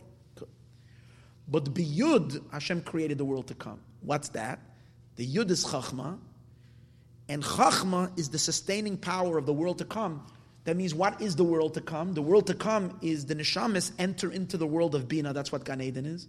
Gan Eden is a place where Bina is shining, Hashem's thoughts are shining in that world. And over there, neshamis are makabel, the Ur, in the Bina. Okay. The hine sev kibika Hashem Tsurailamin, biyud nivra ulama, the Yud was created, the Yud creates Olam Haba. Pirisha Olam Haba. What's Olam Haba? Hu tainug haneshamas. It's the pleasure of souls. Shenehenin, they delight miziv hashchina, from a ray of Hashem. The hisgalus tainug and the hisgalus of this tainug, what does it mean with the yud Hashem creates it? What he wants to say is even olam haba, which we know is like endlessly higher than than than, than olam hazeh. Um, but even olam haba, has to go through the yud. Because understand something. If Hashem would remove the filter of the yud, and Hashem would allow the world to tap in directly into the Or Ein Sof, if the neshamas would not would be privy after Mashiach comes, not in, in, in, in Olam Haba, if the neshamas would receive directly from the Or Ein Sof, the ray directly from the Or Ein Sof, there would be no pleasure. The reason why it would be no pleasure is because it would destroy. It would destroy the neshama completely. Because when Chai HaChayim is revealed, there's no other thing but Chai HaChayim, only the Ebishter. So neshamas would be destroyed. It would be evaporate. It would be not shaykh to any. To have a tainug means you have to be able to be you, and you're receiving. You're a recipient. You're a talmud. You're a student. You're getting. You can't, you can't be nullified in his light. So that's what he's saying. In order there should be olam haba, be yud. It requires Hashem to hide His Ein Sof light and only give out a nekuda, the nekuda of chachma. Once there comes a nekuda, a point of chachma, the neshamis then that nekuda expands in hay in bina, in the world in bina's expansion, in the Hashem's thoughts, and over there the neshamis are makabel. Now this is much better. You see, when they're receiving from the yud, yeah, when they're receiving from the yud, that means it's a great upgrade. Because as long as you're before you come to Olam Haba, where are you stuck? Not stuck. Where, where are you living? Off Hashem's Dibor, off the latter hay. Here the neshamas are ascending up to the higher hay, the first hay, to receive from Machshava. But even the first hay can only come after a yud.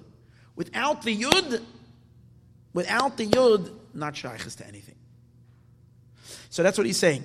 Um, the hisgalus tainug and the hisgalus of this pleasure who are yedei tzimtzum Or Ein Sof baruch hu. The tzimtzum of the Or Ein Sof shu b'chinas yud ki me Or Ein Sof baruch hu ba'atzma yu b'chvaydai because from the Or Ein Sof himself kiviyachol loy hoya neshamas yichaylam lekabel neshamas couldn't receive. Ma'acha shehem b'chinas nivra. Since they are a creation v'gvul and they're limited v'oilam abba good.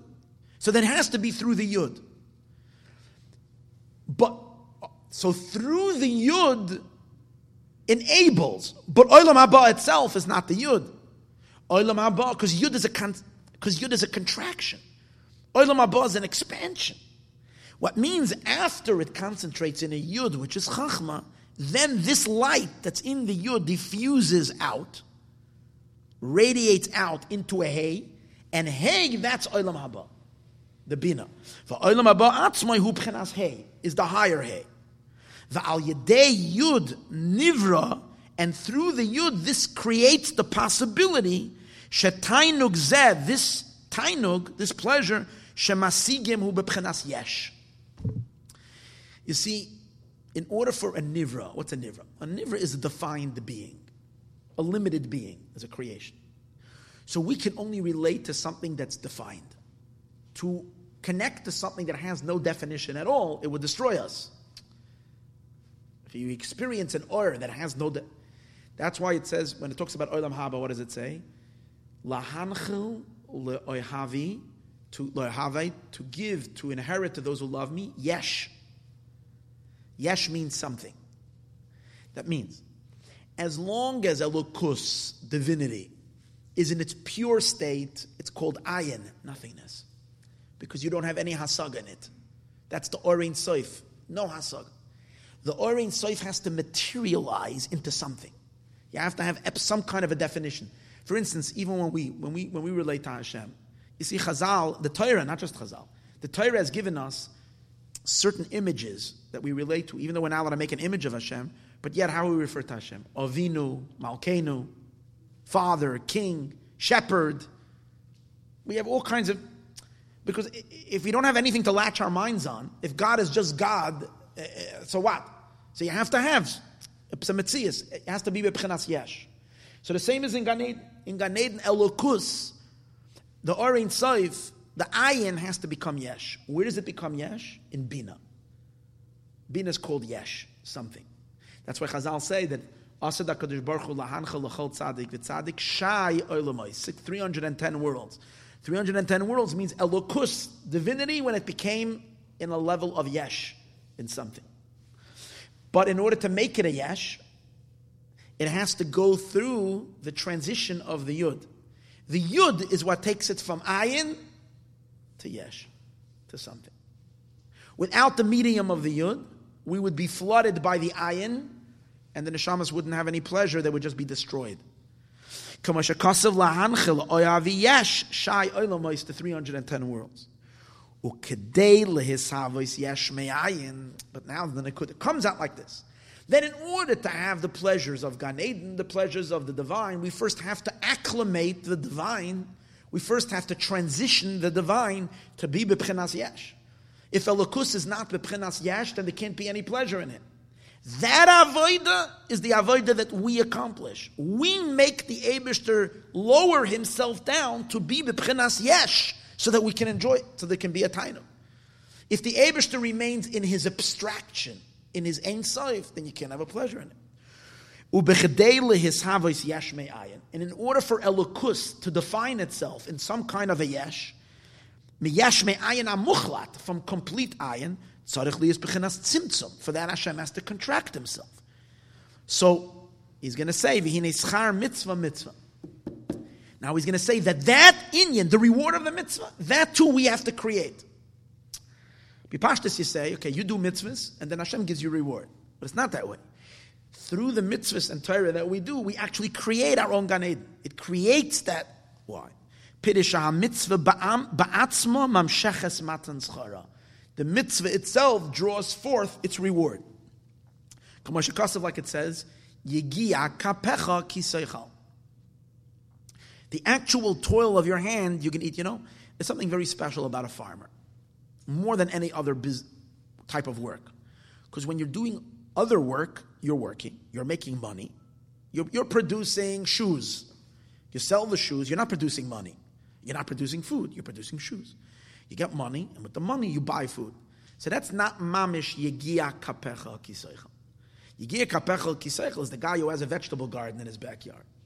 And he toils, he plants the tomatoes and the cucumbers and whatever, and he eats mamish yagia kapecha. The what he himself produced the produce that sustains him. That's the that's in the most literal sense yagia kapecha kisoichel. In mitzvahs, it's that way. It's not like we do a mitzvah and then the Abishta gives us a reward, something else. The reward of the mitzvah is the mitzvah itself. The mitzvah draws godliness down, and that very godly light is what you enjoy. That's the schar through the mitzvahs that he does in this world, he draws godliness into somethingness. There should be a gili of Gan Eden. There should be a revelation of the pleasure of the souls. Like it says, you're going to like this. Hashem puts him in Gan Eden. La'avda ulashamra. To work it and to guard it. So Chazal say, Hashem put Adam HaRishon Gan Eden to work it. Chazal say beramach mitzvah saseh. Ulashamra, that means we create the Gan Eden. Through the lois says we guard it, and through the But, this is the first time I saw this. La'avda or l'shamra is lavoid hay, to make the haze. What's the hay? To make the two hays of the Yud Kevavke. L'shamra, the lower hay, through our mitzvah, through our mitzvahs in this world, number one, we cause God to make the lower hay, which is what keeps creation, the very universe, in existence. What did we say earlier? Where does creation, the worlds as we know it today, Olam Hazeh, is created through the latter hay. That's Lasham Ra. Through the Shoimer hay, we keep Shoimer, we're guarding the world, because this is only called guarding because the worlds were created already. We just have to guard it and continue to keep it that way. But Olam Haba, we have to mamish create. And that's la'av, la'av da, that's creating the first hay. Why do we need to make the haze? Because a hay means that God is coming into some kind of a spatial already dimension. He's what's a hay? A hay is a point, but the point is being nimshach horizontal, vertical and horizontal. It's creating a certain space. That means that godliness is taking on some kind of a form that you can apprehend it, understand it. But we have to create that. And that's the idea of la'oved hay, to make the hay. As the neshamas bring a lakuz down, we make the Gan Eden. V'zehu, now we'll understand, this is what I said earlier. Kol haneshama tahalel ka. Every neshama, tahalel doesn't just mean praise. Kol haneshama tahalel. You need to be mahalel ka. You need to cause ka to radiate. Because without Without the neshama's constant work, then Elokus goes back into its withdrawn Ein Sof state.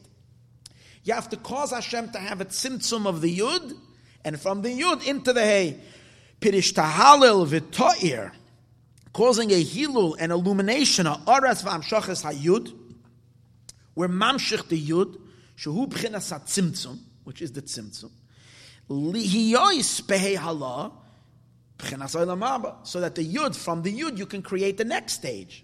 First the tzimtzum. It's hinted to when Chazal say bereisha chashucha first dark, v'hadar nahira then light. The yud is dark.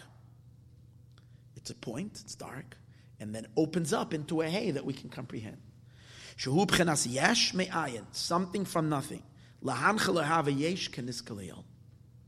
is the but this is the avoid of the neshamis to stimulate koil aneshama to halil, to cause the hilul of yutke. Ah, however, hainu koil aneshama dafka. This is dafka the neshama. In other words, now he's going to explain it's not stam through our avodah that we accomplish this. It's particularly through us being called neshama. What's neshama? Neshama means neshima, inhaling, exhaling. Neshima, inhaling. exhaling. That means the ikr inyan of being mamshich the Ein Sof into a state of perceivability, that we can perceive him, that it becomes definable in Gan Eden, that inyan is accomplished through the avoid of a neshama in Ratzai Vishuv. Ratzai Vishuv. Ratzai, the racing, the desire to expire, causes the Yud, and then the avoida of drawing Hashem down that comes after the ratzay, the shuv, returning back into our vessels, that causes the hay. Yud K. Let's see why. Neshama comes from the words neshima sheba adam. Shehi b'chenas ratzay v'shuv. That's racing and retracting. Ki aneshama u'kimoy shekasav. By neshama, it's like it says ashum v'ashuf yachad. Asham, I think, is exhaling or inhaling, and ashruf is no. Ashruf means to draw. Ashum is to breathe out. Sheshoyef ahevel, you inhale the breath. The nichnas v'yoytze, it goes in and it goes out. V'Hashem zenikra neshama, and that's why it's called neshama. Shuhu makar kol haneshimais. The neshama is called neshama because it's the source of all breaths. The kolalusan, and it has within it, it's the source of all this inhaling and exhaling. Elechein halev and that's why the lave, which is the Mishkan Hanashama, doifek tamid, is always, you have a pulse. What's the pulse?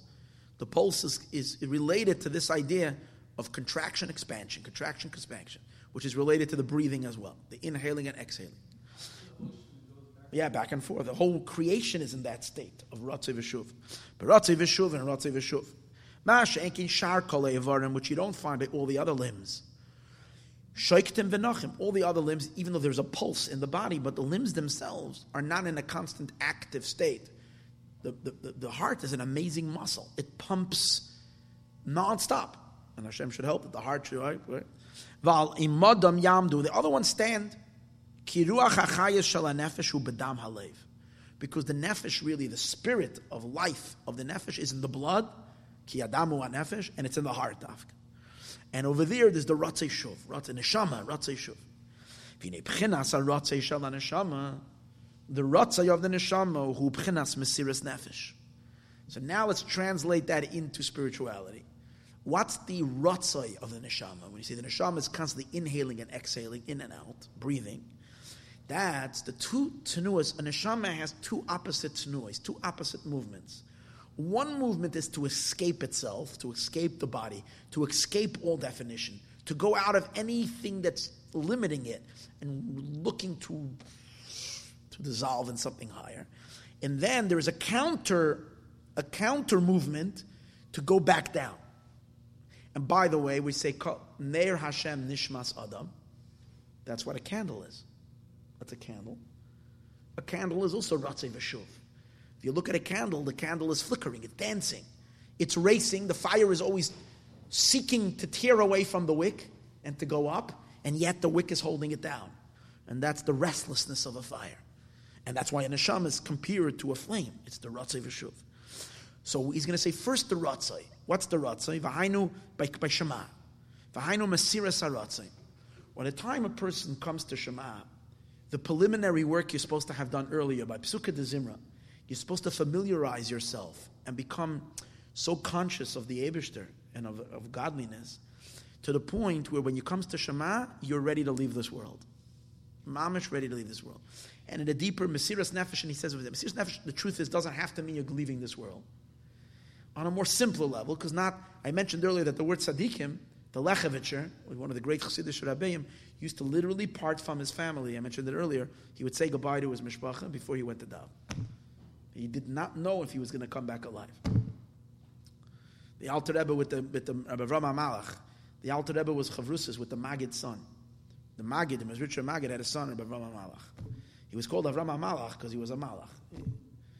And one time the Alter Rebbe was with him, and he saw that Rabbi Rama Malach was holding by Klois and Nefesh. And the Alter Rebbe shoved, shoved the bagel at him in his mouth or something like he, and by that he like he like distracted him and brought him back to physicality. The Maggid said, I owe you one for saving my son, my Avramala's life. That you kept him here, you kept him grounded, you kept him in this world. So the, the this achila, right, is to keep. Right? So that's one level. But on a more simpler level, for more simpler yid, not necessarily every yid is going to hold a level of mamish expiring that his neshama is leaving the body. But he says one inyan you should be ready by when you get to Shema. If by God should be so real to you that you should have extracted all desires that you have for anything else but for Kedusha. But the Abishter, be, in other words, if you daven the way you're supposed to and you meditate the way you're supposed to, and you realize that the Abishter is the only reality, and everything else is tam, just a klippa, just a shell, just a, just a facade. It looks real, it looks, but it's, it's nothing. There's, the only highest that's in it is Elokus. There's only the Abishter, and therefore I should want only godliness. So Mesiras Nefesh means, Nefesh also means will. Because will is synonymous with your soul. It's, it's who you are, your will. Mesiras nefesh means you give up your entire desire from everything else. I don't desire anything but you, Abishter. I have no desires. My only inyan is to be close to you. I ex- naturally we're born with a million desires. This, that, this, that. We, uh, are living in a, in a, especially in the Gashmistic world we're living today, is so, so alluring, so, so, so it keeps entrapping us. The Inyan of davening is you untangle yourself. It's like your tzitzis get caught in this, um, get stuck in something. You, untangle yourself from all the things you get stuck, and you focus your desire to one thing. I want only you. Nefesh is rotzin. It means my desire is not to this people. Tahainu, what does that mean? Mesiras nefesh sheyakir ritzainoi, that a person should uproot his ratzain Hamelubish bahavle olam. Our ritzainos, our desires become stuck in the stupidities, in the foolishness, in the vanities of the world. That we should only have one ratzin la'aviv shebashamayim. Only one thing, our Father in heaven. Like David HaMelech says in Tehillim, Mili bashamayim, who is to me in heaven? Meaning, even heavenly things, they don't impress me. The imcha, and anything that's with you but not you. Imcha means with you, meaning something that's tuffle to you. It's secondary to you. Loy chafatzti ba'aretz. I don't want that on the earth. I don't want. What do I want? I want only you. I don't want anything but you. I don't have any desire. V'hainu besumoy leliboy. When one takes into his heart, take to the heart means to really seriously contemplate and realize and, and, and, and because it's not enough learning this stuff. You have to meditate on it till it becomes very real. That there's nothing else but Hashem. And everything is nullified to Him and all the things in this world that look so exciting delicious enjoyable pleasurable hanifradim, all the things in this world that are nifrad, they're, they appear to be of substance. That means they're separated from God. It seems to be you're drawn to something a nice car, nice suit, nice, good food, whatever, anything. But, but that seems to be of a reality, of an, an a pleasurable something. That appear to be something on their own. Hurak is only because Nebach these things are all broken shards. The very, the very fact that they can even appear to us to have such reality, the Abishter is reality. And in the higher realms, the moment you look at something, you see that it, it's, it's translucent or even transparent, where you see that, that its entire essence is only when you, when, you, when you enter into the spiritual realms, whatever you see, you realize that it's just a God, that the reason it is, is because right now it's imbued with godliness, with divinity, and that's what's making it exist. But in this world, things appear to be independent. Stuff look like stuff. And that's why we forget about the Abishter and we go getting stuck with all these stuff. So the Rebbe says, but you should realize the reason why they look this way is because these are never broken things. This is a broken world. So this is a pathetic thing. And in truth, and that's why they appear the way they appear. But in MS, they too are batal tasha. And they're really nothing. And the more disconnected something is, the more insignificant it is. Because it's, it's separated from the source of life. It too is being sustained by the source of life, but it's, it's very minimal. The highest that's there is very minimal and very disconnected. Right? So you realize that. As he says over here, that seem to be something on their own. This is just broken shards. Like it says in the pasuk, "Li hakesef li. To me is silver and to me is gold. Um Hashem li means it's bottled to me, meaning everything that silver and gold can buy you. Silver and gold, which represent really the the the means to purchase everything else in this world. Hem gashmu, they became physicalized, bididasa mata mata when they came down low, when they came down through many progressive descents as it descended, till it comes down to us in a total distortion. But in their source above, hem li, they're me to me, ubitelim alai, they're nullified to me. And then you see they're nothing. The only reality is, what does the Pasuk say? Li akesa, li azav, to me is silver, to me is gold. No'om Hashem, so says God. What is the deeper meaning? You know why Li HaKesef, why the silver is nullified to me and the gold is nullified to me? Because No'om Hashem, because they're all coming from my words. The whole power of the silver and the gold in its source, it's only from the words of God. So they're nullified to the words. So why? And the deeper a person is mamik, mamik, deeper. And more than the heart, the mind knows. so then the the the the the the, the heart will understand. And then what's going to happen? Shaloi lintois, not to turn, veloili mashech, and not to be withdrawn after bilti Hashem levadai, anything that's not God. The rak elov and his desire should be only to him, ledafka boy, to cleave to the Abishter, to cleave to Hashem, ad mitzoya nefesh, to the point where the soul is like mitzoya nefesh, to the soul is like mamish Mitzvah means you're squeezing out every bit of desire only to Hashem. Okay, that is only half the work. Now you've attained the total ratzai, a burning desire. It's very dangerous to stay over here. Because that's not the kavanah. The intention of Hashem is that not we should we should come to this state. This is the this is an important part. This is this is like the state. This is phase one in serving Hashem. Now comes the ikr. What's the ikr? Now that you want me, okay, here I am. How are you going to have me? How are you going to have me? So Hashem says, I don't want you to come back upstairs, up into me. I want you to bring me down in your world, because that's where I have a desire to live.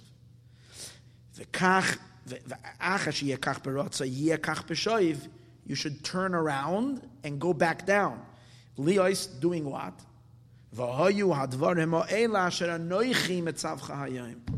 These words, Hashem says, in the words of Torah, I, my very self, my infinite light, I am enclosed in these words. So when you're learning and saying these words, you're having me, I'm coming inside of you, I'm coming into your world. You will speak in them. When you sit in your house, when you go on the way. Because what does God have in this world? Where does Hashem dwell in this world? In the four cubits of Torah study, of learning halacha. That's where the Abishter is present. That infinite, boundless God, yes, he, comp- he compresses himself into halacha. But you understand, it's a different kind of halacha when you're learning the halacha after you have such a davening. Stam Yid can learn halacha, and Stam he enjoys an intellectual stimulation. He likes doing a pilpul halacha. It's, it's, the Rebbe is seeing halacha as the deepest satiation of a burning soul that wants to expire in God's light, and it quenches its thirst by, by, by, by, by, by, by, by, by, by, having a drink of water, ein mayim elatera.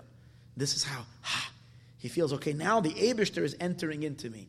Into, into, in, Pirish and he explains why. Ma'achashuhu kadosh. Since Hashem, as we said earlier, since Hashem is so kadosh, so you you'll say, what, what, so I desire God. So what am I going to do? Hashem is kadosh. I can't have Him in the world. Uh, I can have Him. We say, the Baal Shem Tov teaches an amazing thing. B'makam shal ritzayne shal adam, a place where a person's desire is, shamhu nimtza. That's where you are. Where your desires are, that's where you are. So that applies to a person, applies to Hashem too. Where Hashem's desire is, that's where He is. What's Hashem's desire? Torah mitzvahs is chachmasa yiritzaynai. So Hashem is inside the Torah. As, as Chazal say in the pasuk, Anoichi, Hashem Elokecha. Chazal say the word Anoichi is an acronym for Anon Nafshi, I, my soul. Ksavis, I have inscribed myself. Yahavis, I have transmitted myself. I have taken all of me and put myself into these words of Torah. Samir? Ein loy la kadosh. Ein loy shayches. Hashem doesn't have any shayches. We turn over the page. Liyashayre umislabish ba'olam. The Abish has no shayches to the world. He's infinitely bigger than it. Page 72 on the top. El al yedei dalet amish halacha. Only through the dalet amis of halacha. Sha'al. That's actually the word halacha. You know what halacha means from the word? Holech. Hashem is walking. This is Hashem's road. Hashem is mahalech into the world. This is his pathway where God works. Nasa dirasai imamish. It becomes a dira, literally betachtainim. Hashem has a, has a dwelling place in this lower world. Shehu chachmas, shehi chachmas because it's Hashem's wisdom and Hashem's will. V'zek kol adam, and this is what man is all about. This avoida, this breathing, these two opposite, opposite, contracting, contradictory feelings. One is to, to, to, to cleave up there, and the other one is to draw down. Lipcha, that the heart should desire v'shuv le'echad, and then return to make oneness in this world through Torah mitzvahs. Because against your will, because you don't want, at this point, once you get to Shema, You don't even want to be alive in a body anymore. You'd rather just expire. And yet, against your will, you come back into life to do what Hashem wants. And what does Hashem want? Life to be present down here. And when we do this avodah, then what happens? tahalel. Every neshama is mahalel reveals the yudke. Then we have this big cosmic effect that what? Through our is below in these two manners of of of ratzay v'shuv isarusa deliela. Through our is below, we cause an is above. We cause an awakening above. Shayadei b'chinas ratzay shebavodas adam through our ratzay and our avodah kahula The same as above. B'chinas istalkus. You see, the, the key word over here is through our ratzay. What's ratzay? Ratzay means histalkus. Histalkus. Histalkus means the neshama departing from the body. In the stage of ratzah, you're, it's like the candle trying to flee the wick. The fire dancing. The fire dancing upwards, seeking to return to its source. That's an histalkus. It causes above too, that what? That Hashem is misalik, but not chas v'sholem, he withdraws from the world. He withdraws the infinite light so that a little bit can be revealed. Because we said earlier, if he doesn't compress the infinite, then he. Histalkus Or Ein Sof baruch You cause the tzimtzum of the Or Ein Sof into the yud. And then when you bring the Hashem down into kalim, into vessels, into words, and into actions of mitzvahs,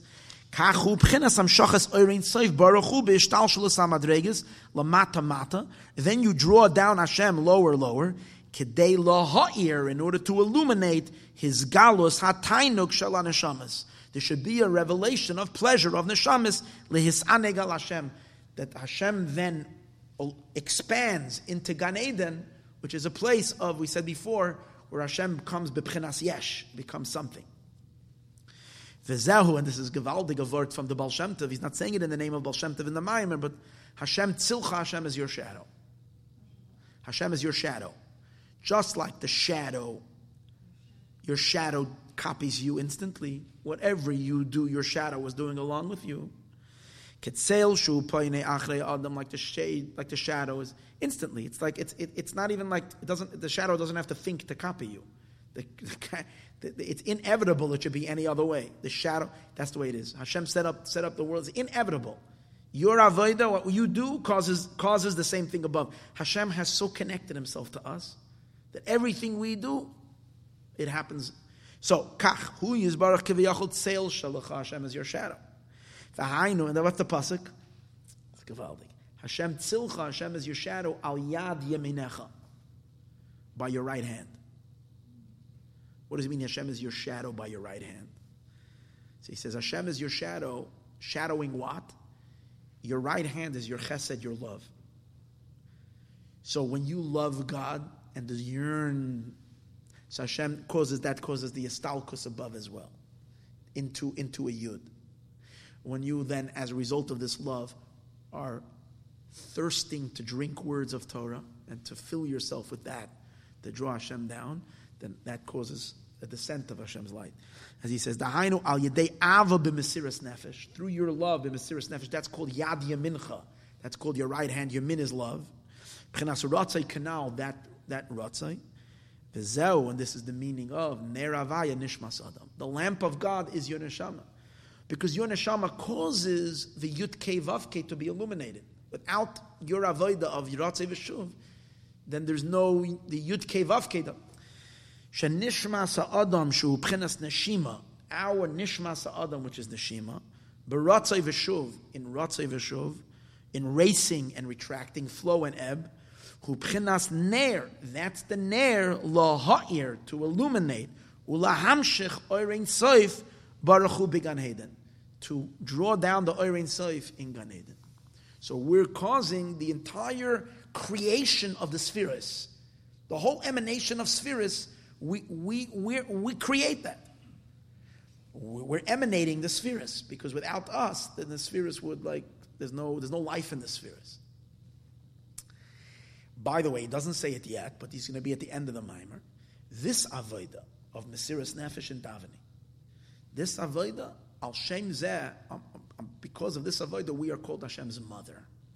The mimer began that the Jewish people, Hashem loves the Jewish people with three expressions of affection.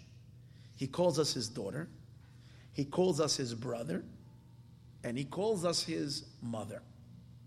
I'm sorry, his daughter, his sister, sibling, and his mother. So why, we asked her, what do you mean called? How can you be called Hashem's mother? You're the mother of the Yud Kei not the mother of God. Because you're mothering, what, what, what, what does a mother cause? A mother causes a birth of a child. You're birthing the Yud Kei You hear this? A Yid is causing the Yud Kei to be born. Because, because as our result of Koil Haneshama, the Halel Ka, the Abishta says, I am making you responsible for emanating my name. That's what it means. That you're my mother. Who, whose mother? The mother of the Yud Vavke. Because Yud Vavke is not the Abishter's essence. Yud Vavke is his name. So the Yud Vavke is saying, You are my mother. Meaning, because you're the one who's causing me through your Mesiras Nefesh and davening, through the Avoid of Rati Shuv, you are causing the Yud and the Hey to emanate. You're causing me to be born. You're my mother. Now he's going to explain. But we said earlier that we're also Hashem's daughter. So he's going to say like this. This is taka very, very high Aveda, tzaddikim. Most neshamas cannot do this on their own. Yes. Uh, but the Alter Rebbe used to daven. When the Alter Rebbe used to daven, this is what he described to us over here is, is, is his own davening.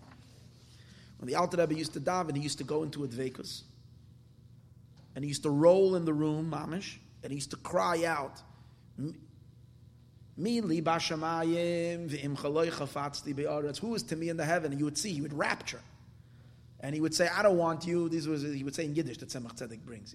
He witnessed his grandfather. Kachoya nishma. This is the way it was heard from my grandfather's mouth. Ich will nicht dein Ganeden, ich will nicht dein ich will nor, nor dir allein. I don't want your Gan Eden. I don't want your Olam Haba. I only want you alone. Don't don't buy me off with anything. Don't bribe me. Gan Eden, Olam Haba, nothing. Only you alone. And the Chassidim had to put pillows in the room because the Alter Rebbe would get so lost in his prayer and he would go into such an hislavos and such a fire that he would throw himself around the room and he would, can get hurt. And you're talking about it not a, you're not talking about a Balregesh, someone who's Stam You're talking about a Balmoichin he's the author of the Tanya and the Shulchan Aruch. You're talking about someone with such broad moichin. Yet his excitement would go so intense that he would, he would, he would lose it in davening. So he would come to this level of Mesiras Nefesh. Is this for every neshama? Is every neshama shaykh to be called the Abishter's mother? Imi. So he's going to say, ach. So he says like this. Every neshama is shaykh to it, but a neshama needs help from above. And that's why we're called BT, my daughter. A daughter is a recipient. love hanal. But in order to come to this level of Ratzei V'shuv, adam lagi us. you can't reach this only through contemplation. Meaning only contemplation, only seichel and, and, and meditation. One's own mind cannot bring you. Why? Not because the neshama is not capable. The neshama is capable. So is mashma from the tzemach tzedek. The neshama be'etzem is to come to this ratzai. The problem is the neshama is inside a body. And the body and the nefesh bahamas and the animal soul create such a choshech, create such a darkness, that it's very hard for us to really, really, really, really feel the emes of what we just learned.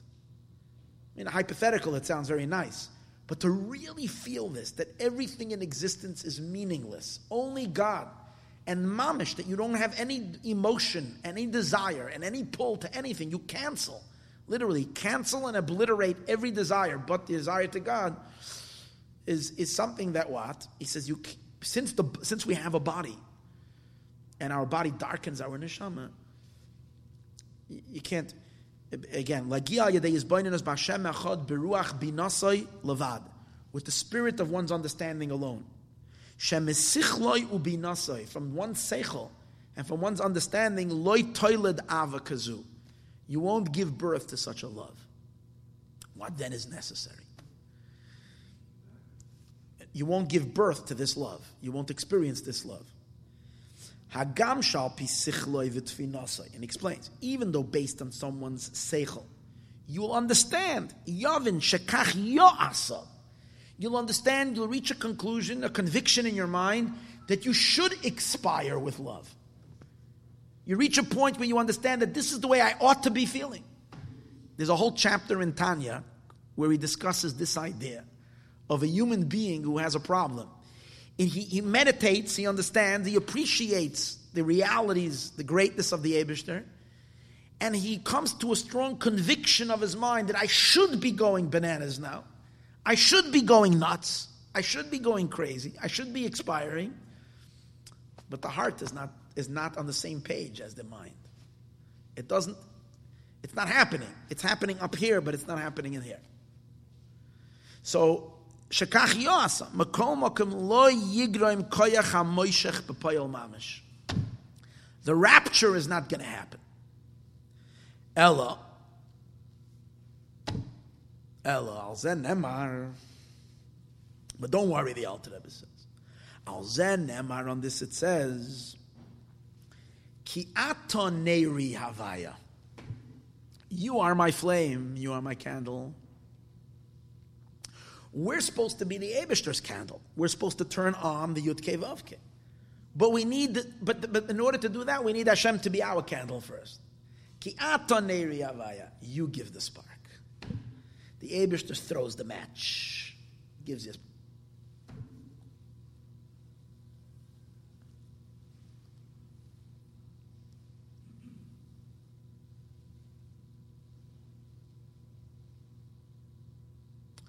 Someone was once by the Lubavitcher Rebbe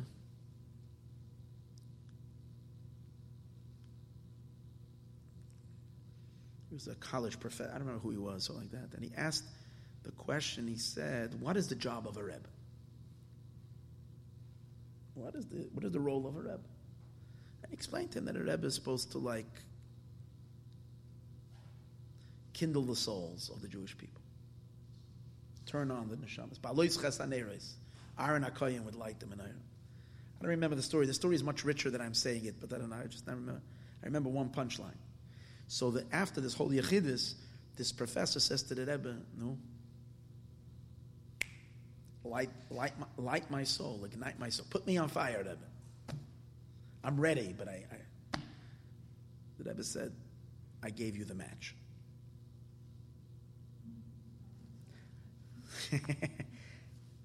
I don't ignite you. I give you the match. Now you can light your own fire. If I do it, then it's me doing it. I, but I gave you the match.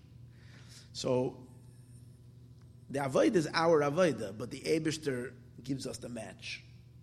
How does the Abishter give us the match? The Abishter gives us the match through Torah mitzvahs. T- see, earlier we learned about learning Torah and doing mitzvahs after the rapture. After your neshama is already in Klois HaNefesh, so now you're learning Torah and mitzvahs to draw that Ein Sof light that you're touching, to draw it down. Now he's learning a different dargan Torah and mitzvahs. As a hachana for the rapture, to get your neshama to, to, to explode, to get your neshama out of the, you need the koyach of Torah and mitzvahs, that's called the Sarusa de Leela. You're using mitzvahs, you're using godly things to take it in, to enable you to, to, to, to come out of the chayshach of the guf. The Abishter is helping you light your neshama. It's a different kind of, it's a different approach in Torah mitzvahs.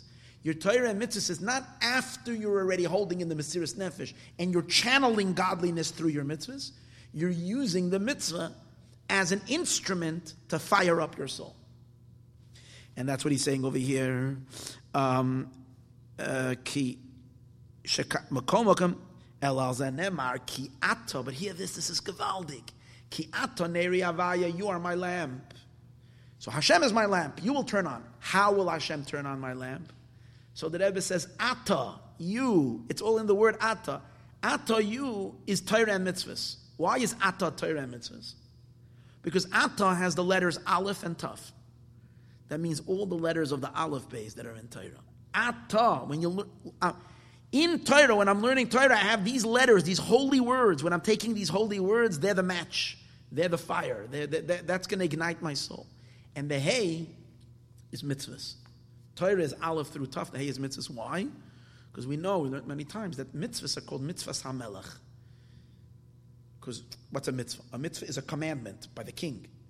So it's shaykh to malchus, and malchus is the latter hay of God's name. So aleph and taf, that's Torah, and mitzvah observance.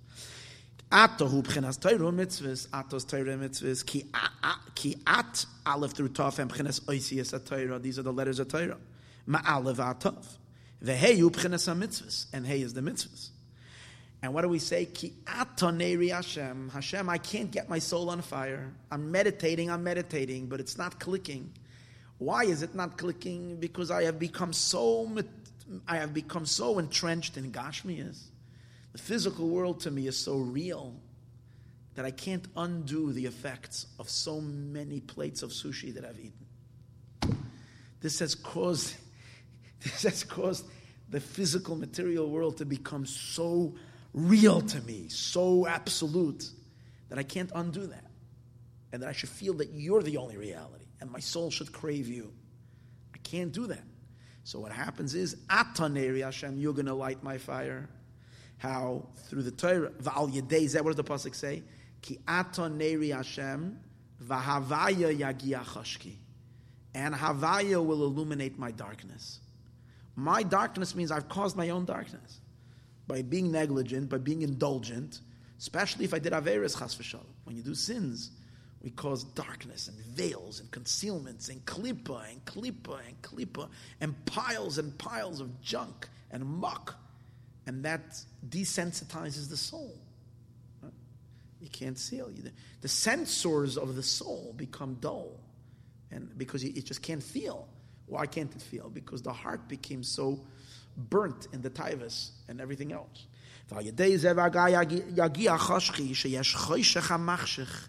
There is there is a darkness that darkens umoineya and it holds back from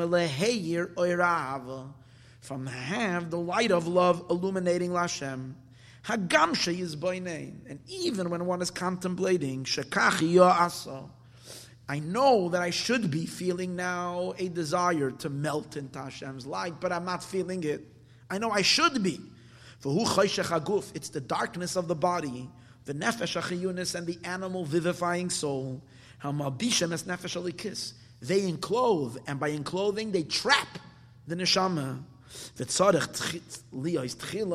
and therefore a person needs to have first sur merav toiv. You need to, so therefore he's saying like this, in order to activate your Mesiras Nefesh of your Neshama, so the, the Rebbe is saying to Yid, what, what is he saying? Saying, Rebbe Yid, don't you realize you have a mission to do? You, you're a Jew. You need to keep the cosmos flowing you can't. It's like you can't. You, like imagine someone who's who's uh, in charge over uh, you know the uh, the top secret of the, the United States or whatever, uh, nuclear facilities and whatever, and the guy's busy pressing hot dogs and doing whatever. Listen, you have a responsibility. Telling a Jew, do, you're responsible for the to to to be the Abishter's lamp. You need to create the Yudke. Now, uh, uh, what are you doing? What are you doing?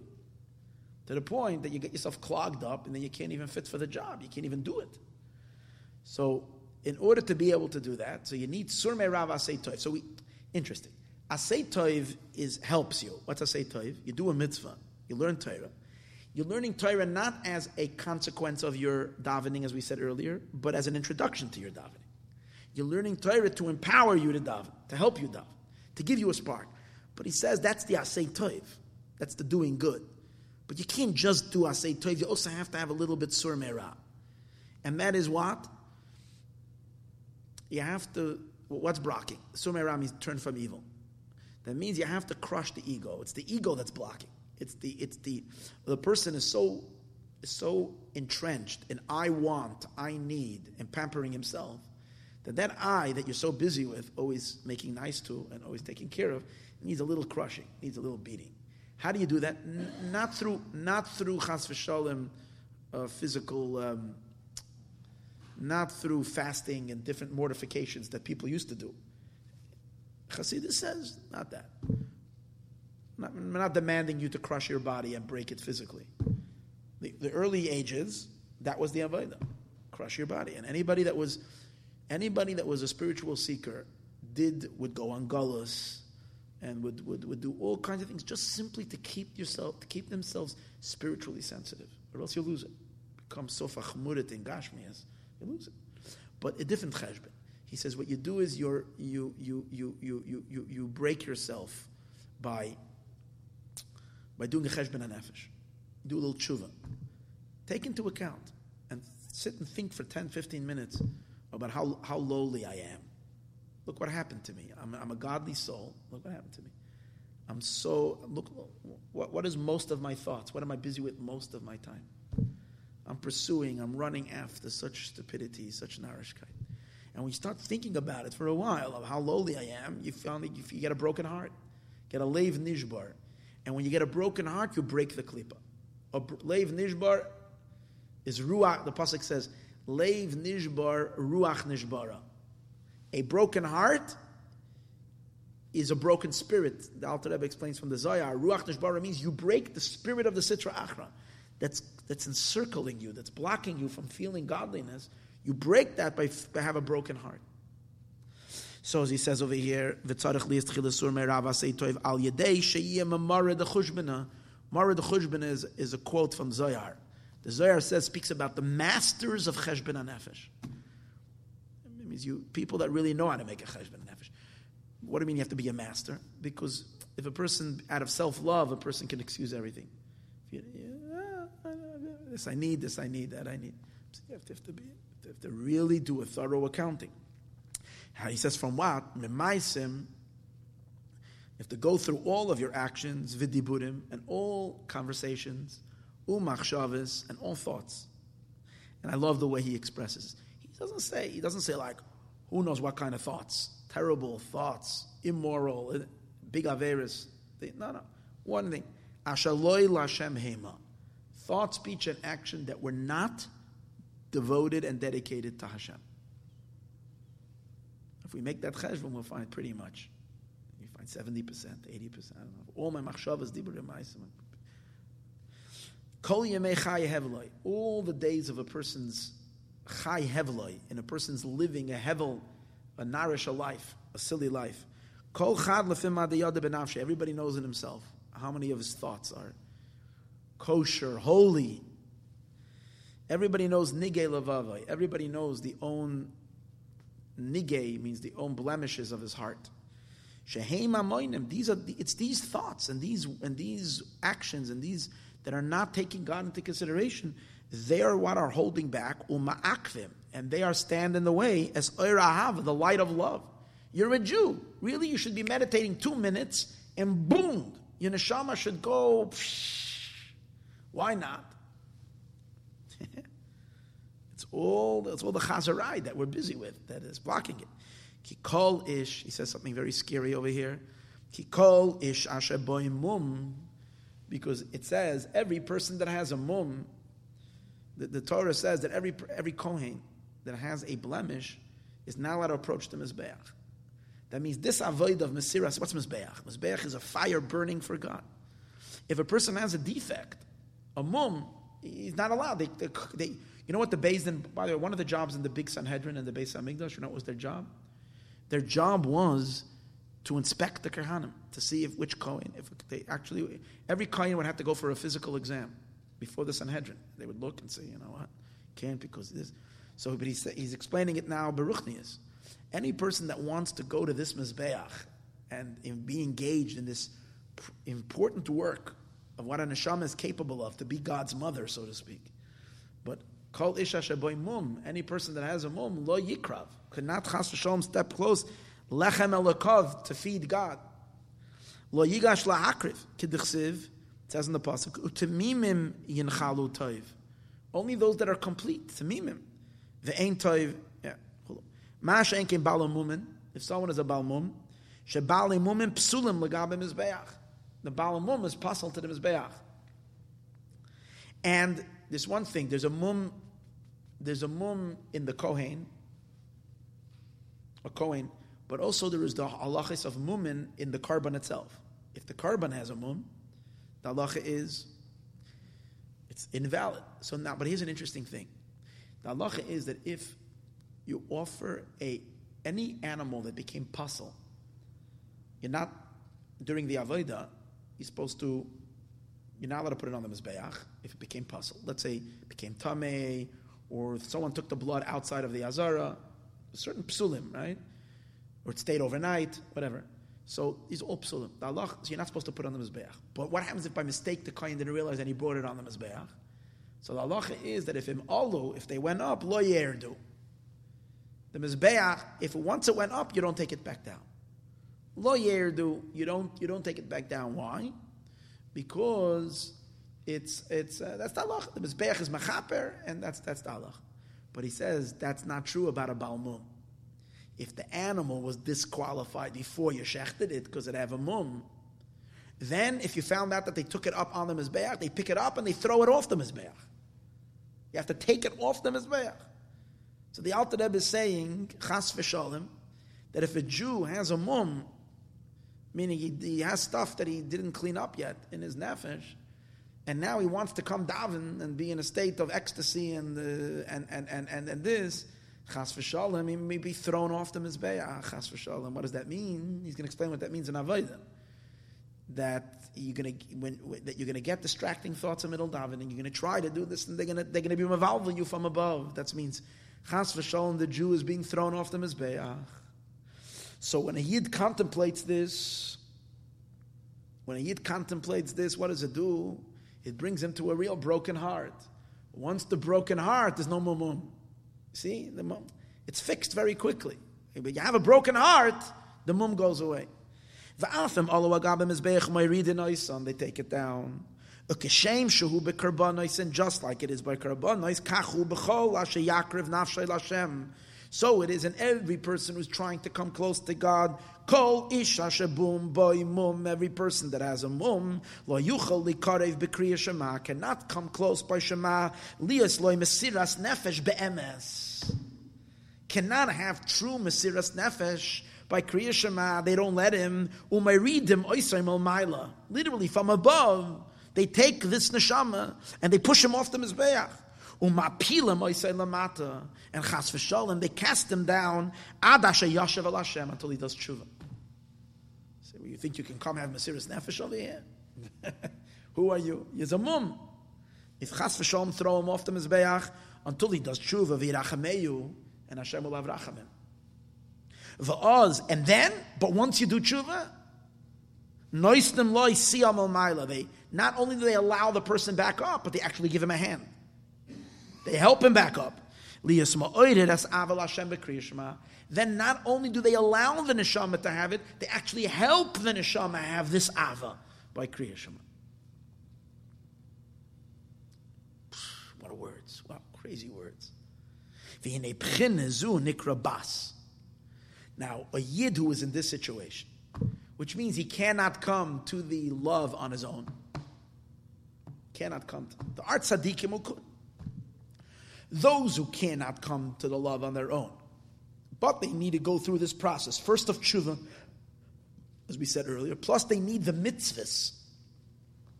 We said earlier, the mitzvahs that you do and the Torah that you learn, that is a se'uya, that's the match. That helps the soul go on fire. Those yidden who need this, they're called bas. They're not called mother. They're makabel. Because a daughter is a recipient. She'ein nafshoi b'teilo Lashem b'mesiras nefesh b'teva.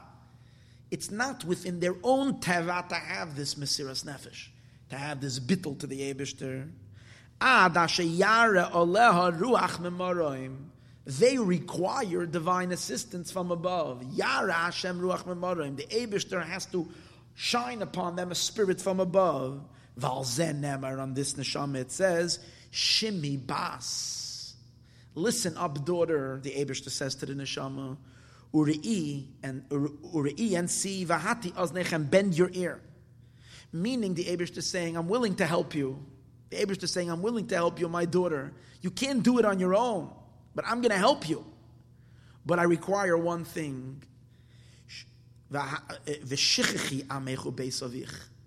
Please forget forget your people and forget your father's house. What does that mean? One thing I ask of you, the Abishter says, I'm going to help you to this Mesiras Nefesh. I'm going to help you into the union with me. But I need you to be willing to give up a little bit of your Gashmias to give pleasures. Forget your fathers, forget your native. You, you know, if you want to insist, if you want to insist in, in having me and also enjoying your Gashmias, this gate nish zusammen, the Abishter says. And then, if you will, if you're willing to let go of amechu beisavich, amechu beisavich means your, your land and your father's house means things that you've become accustomed to, things that, that you are used to. You know, you're used to having your the Lubavitcher Rebbe, whenever he would like want to make fun of the American spoiled people, like it's amazing. He, he the, the, the, thing he would talk about was always like. Eh, eh, it, was, it was so beautiful always when he would talk about it. He would always talk about orange juice it's like you need your juice in the morning. Juice, like that was like the American taiva that they have the juice. I mean, he obviously things changed a lot. He would talk about wall to wall carpet. That was like, whoa, wow. You need he needs wall to wall carpet. And he needs his juice in the morning. And without that, if he Chas v'shalom doesn't have his juice in the morning, is ois ois mensch. He can't even be. He can't. He does. He's concentrate the whole day. Because just as a, an example of, of being stuck stuck in, the, in the gashmias of the world that, like, without this, I can't survive. Um, or whatever. It could be our coffee, it can be whatever it is. But okay, certain, certain things we need, basics. But I'm thinking about, he wasn't talking about sushi and about uh, all, all, the other uh, ribs and whatever. He's talking about basics.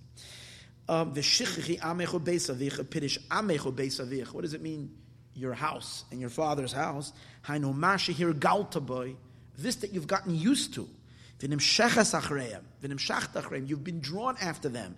In the stupidities of this world. Al kopanim shichichi. Forget it. See, David says, I'm not even asking you to like totally give up on them. But you want to daven now, so forget about that. Just, just, just for now, forget. Don't, don't, don't keep. It's like nothing happens. You forget. You can forget spiritual matters. So David says, forget. If you can, if you can forget Ma'ariv, you can forget dinner. You'll remember tomorrow. We're not talking about, you know, saying goodbye to dinner for you have to eat. But you know, nothing happens if you forget Abyssal. Shichichi, forget.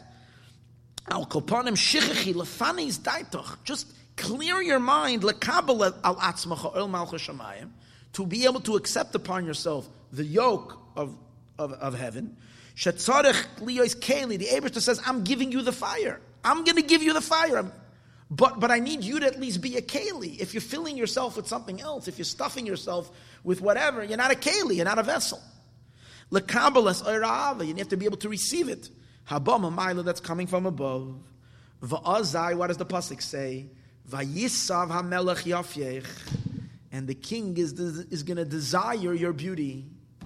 He's, the king is going to have a taiva, the Abishter is going to have a taiva for your davening. He's to, he's to, he wants your beautiful soul. But you have to leave go a little bit. At least let go, forget a little. Yoifi ha'ara, the beauty of the radiance. Sheyoir ava, with the, the luminance of the love. Shu pchenas ner, that's the ner, that's the flame of the neshama, will be so beautiful. Kenis kaliyal. Valzen nemar, this type of soul it says, Titain emes liyakov. Emes, you give truth to Yaakov. That means that Yaakov doesn't have the truth on his own. He needs to be given the truth. There are neshamas that they don't need to receive the emes. They know the emes on their own. Those are the neshamas that are called Yisrael. Yisrael, Kisarisam Elakim. Those are those neshamas that they, they, they mastered their body already. It's like one was Yaakov called Yisrael when he finished fighting with Lavan and with Esau and the Malach of Esau. Sarisa, you've ministered in, over Elokim, over all concealments. Elokim is Teva. Elokim is Gematria HaTeva. When you've mastered your nature of your body, you're in control over the body, Yaakov. So then he's called Yisrael. Yisrael has emes.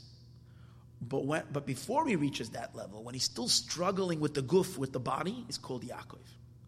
Because Yaakov comes from the word Yud Akev. It's a beautiful neshama, a Yud. It comes from, it's a chelik a peace from God from above. But Akev, it comes down in an Akev. What's Akev? Akev is the heel. The heel is the body. So a Yaakov who's still struggling with the Akev, with the darkness of his body, he hasn't yet. A Jew like that needs assistance from above. Titain emes leYaakov. The Abishter gives emes. Hashem plants a seed of His truth into your neshama to enable you to experience the emes. What's the emes? Einoid mulvadai. There's not by Him, so you should be able to love Him. Ki nishmas Yisrael and beis bechinois, because neshamas of Yidden two levels. Yaakov Yisrael. Yisrael ubchenes kisarisa vatuchal.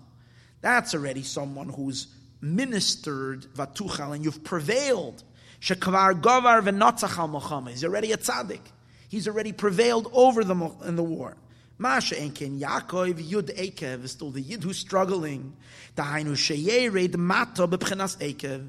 This is a person who can't He's still, still, still, uh, still uh, in the struggle with Ela sheyesh loy b'chenas yud beroishay.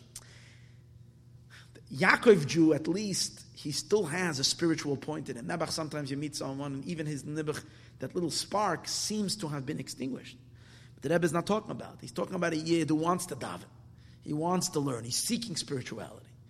And, but the problem is, he's, he's, there's, an, there's, an, there's another side pulling him in the other direction. There's a struggle going on. So that's the, the Yud. He's being pulled to the Yud above. He wants that fire. He wants.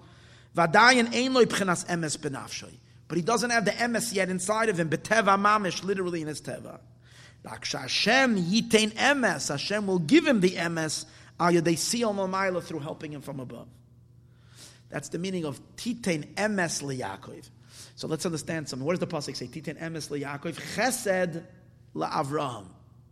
Such beautiful title here.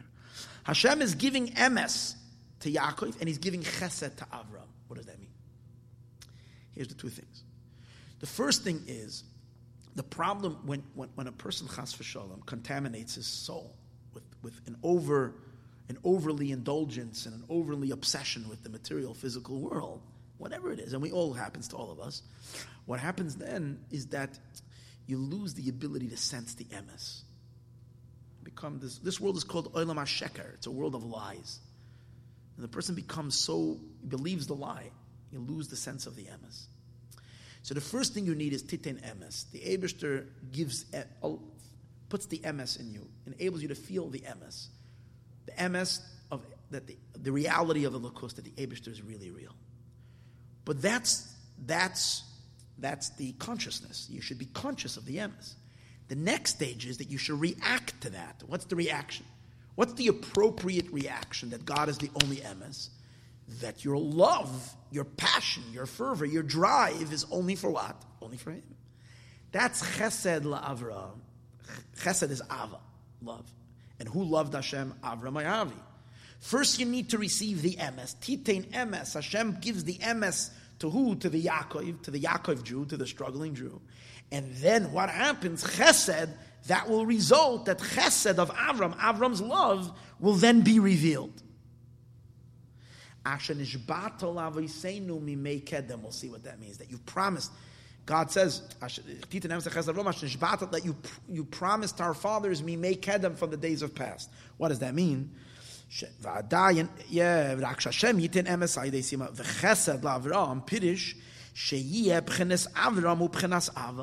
Now you'll experience your Avram Avinu that's inside of you. Ah, I, I, He's learning that the, I made a mistake. The chesed is not the love. Avram is the love. But ches, titin emes, chesed Avram, you're getting the Avram b'pchinas chesed. Hashem is helping you in the love. Not the chesed is the love. The Avram is the love. But instead of having Avram Avinu on your own, you're getting Avram b'pchinas chesed. That's why you're a bas. A bas meaning you're a makabel, you're a recipient. You don't have it on your own. You don't have neither the emes and neither the neither the Avram. You need to receive the Avram b'pchinas chesed through a kindness. The kol zeh whom kedem. What? But here's the thing. One thing you need to do, what does that mean? One thing you need to do before this happens, you need to do tshuva. As we said earlier, if you do tshuva first, and the word tshuva is connected to mimei kedem. Why is tshuva connected to mimei kedem? Because Chazal say, the sages say, that one the tshuva kadma la'olam. Tshuva precedes the world. Miyamei kedem means from the days of kedem means that the kol zehu miyamei kedem mibchinas tshuva shekadma la'olam. From the tshuva that you do, then you're going to get the divine assistance. Then you're going to get that assistance. You're going to break out of the darkness. Okay. So now we're left with the understanding of who is called, we need to understand. So we have mother, those are neshamas who can come to Mesiras Nefesh on their own. Then there are daughter, those who require mitzvah observance to illuminate their souls. And the tshuva, and then Hashem gives them help, and it involves the tshuva. Then there is a sister. And the explanation of the sister, when our Knesset Yisrael called sister, this is a different level. This is not the mitzvah observant, which we said before helps you stimulate your soul during davening. It's not the deepest expiration of the soul, Mesiras Nefesh, that comes by davening. These are people whose lives are devoted to Torah study. They're called Mari Torah. Bechlal, when you looked amongst the sages,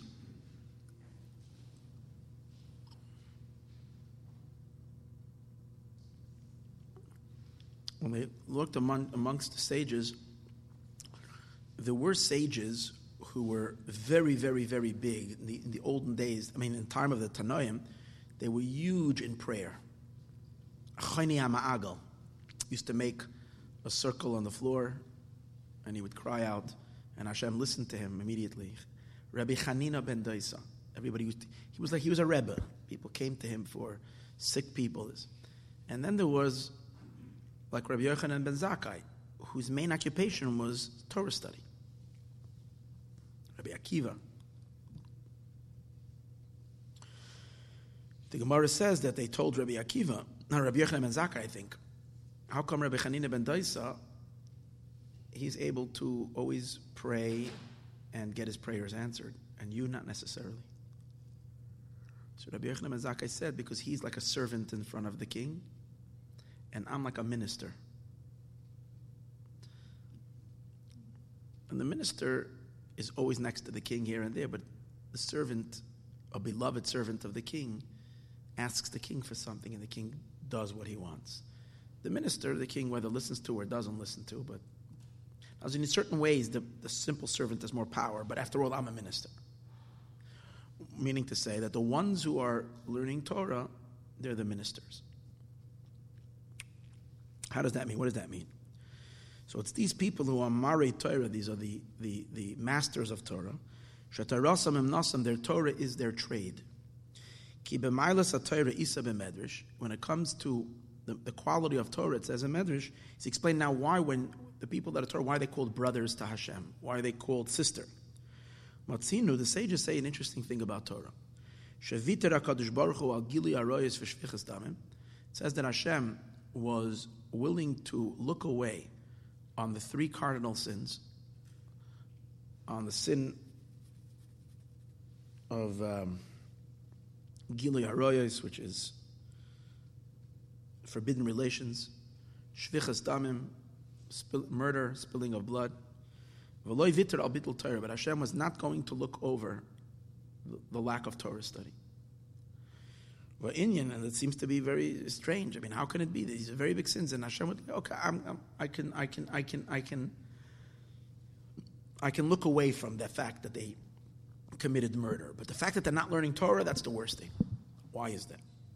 The inyan, kine esek What is the study of Torah? Huam shachas dirasa yizbarach betachtoinim. You see, to make this world a home for God means that you have to make this world hospitable to God. That means we have to clean up the house. This world is a mixture of good and bad. Hashem created this world in a very, very confused state, and we have to organize and make the whole world a place where Hashem can live. What does that involve? Getting rid of the bad guys and cultivating the good. That entire operation, whose, whose job is to oversee that operation? Of ridding the world of evil and see, so the problem over here is if evil would be very, very definable and very clear, then, um, then it wouldn't, uh, wouldn't be that difficult. The problem is that evil masquerades as good. And it's not, it's a lot of gray, it's not black and white. So you have to really be able to have a good nose and settle out what's. It's like terrorists that are coming into America, like uh, innocent, uh, like innocent migrants who are running away from oppression. Meanwhile, the guy is a terrorist. So you have to be able to schmeck him out, to vet out the bad guys. So, and the world is fully populated with bad stuff and a lot of good. So the one, the manager of this entire project of making the world into a home for God by separating, by identifying the bad and separating it, and by cultivating the good is the Torah. Because it's exactly what the Torah does. You have six volumes of the Mishnah, and the six volumes of the Mishnah do exactly that. This is permissible, this is forbidden, this is kosher, this is not kosher, this is right, this is wrong, this is guilty, innocent. By pronouncing guilty, innocent, and deciding all the things in the world, that we think it's not just when the Torah gives a psak halacha, it's an amazing thing. When the Torah gives a psak halacha, it's not just, it's telling us how to conduct ourselves. It's defining reality. And it's having an impact. Because when the Torah says something is forbidden, it's actually destroying the klipa. Why? Because when the Torah says this thing is forbidden, when, when a rabbi paskins, when a rav, when a said that this thing is forbidden, the object obviously is not just an object. The object is a force in the universe. Because backing this object or this phenomenon or this food or this animal or this whatever is a spiritual angel and angels and a whole, a whole reality in the universe. Now, this reality might be pretending to be a good guy. And as, while it's pretending to be a good guy, it's receiving energy from Hashem. But once the rabbis say that this is pasul or usser or tameh, when this angelic force, which represents this evil, comes to receive his monthly stipend, his monthly check, they let him know that you're not getting, you're cut off. Understand? So the rabbis, when they're studying Torah, are doing amazing work in channeling the funding to the right places and cutting off the bad guys. By saying that this bank account is used to funnel funds to the wrong guys. Understand what I'm saying? So you have to be, you have to be able to know which accounts to close, which accounts to support, right? That's what the Torah does. The Torah makes all the decisions. And the rabbis, who are the ones who are deciding halachic decisions, they're re- literally running the universe. They're directing God's influence to which places or not. They're running the system. That is the reason why they're called sisters, brothers to God, because it's God's job to run the world. And who helps him? The ministers. And that's why they're called brothers, equal to him. They are like the king who issues decrees of who to destroy and who to. Right? They're the kings. That's why the Chachamim are called Malachim. They're called Melech, king. Ve'inyan ki hine esek atayru mashachas diril because all the matters are the Torah. Us or that which is forbidden or mutter and that which is permissible. Kosher that which is kosher apostle and that which is invalid. Tameh that which is ritually impure. V'tahar and that which is ritually pure. Or rak havdalah, it's here only to separate. We're going on to the last, the last uh, paragraph. Bein toiv between good and bad like it says, that the Torah's job is lahavdil to separate ben achaya hanacheles, between an animal that could be eaten, ubein chulu, and an animal that cannot be eaten. Okay. And it says in the pasuk, "Bi malachim yimloichu." In me, the Torah says, "In me, with me, kings are ruling." With me, the Torah is speaking. The Torah is saying, "In me, I I make kings kings." What does that mean? The Torah is saying that I I enable the rabbis; they become kings, they become governors, they govern the matters of the world. Vamru, and they said, Masnisan Malka said, the Mishnah is a king. Shehi kamelech, it is like the king. Shemetzav is kach v'kach. The king is giving, pay him, cut him off, kick him out of the country, uh, throw him in jail, lock him up. The king's word is the final, final thing. And so it is with Torah. Torah decides everything. Now, he makes and it says in the pasuk. Hear this: Im tagbia kenesher, the klipa wants to rise like an eagle. That means that the unholy tries to siphon energy from a high place. Esav tries to receive from a high place. But Hashem says, if you will rise like an eagle, Mishama Ritcha, from there I will cast you down. I will throw you down. Nu'um Hashem, so the word of God. Simply means God, God promised, that's a prophecy. It's a deeper meaning. The word of God of Torah is what catches the eagle. When the eagle wants to soar, it points out and it says, Tame! And that they throw the eagle down. Pasul! Chayiv! Put it this way. For example, when you learn Masechtas Baba Kama, you're learning about a ganav, or you're learning about a violent, an ox. This is not just an ox. This has much broader meaning and different, different energies and different powers in the universe that are evil. And when you call them what they are, when you define them, one of the things that is that is that is so I'm just going to give an example. One of the things that make the, the world so dangerous today is that the leaders of the world do not want to define evil and call a spade a spade. They don't want to do it. Obama does not want to say Islam, uh, what, um, uh, uh, what is it called? Uh,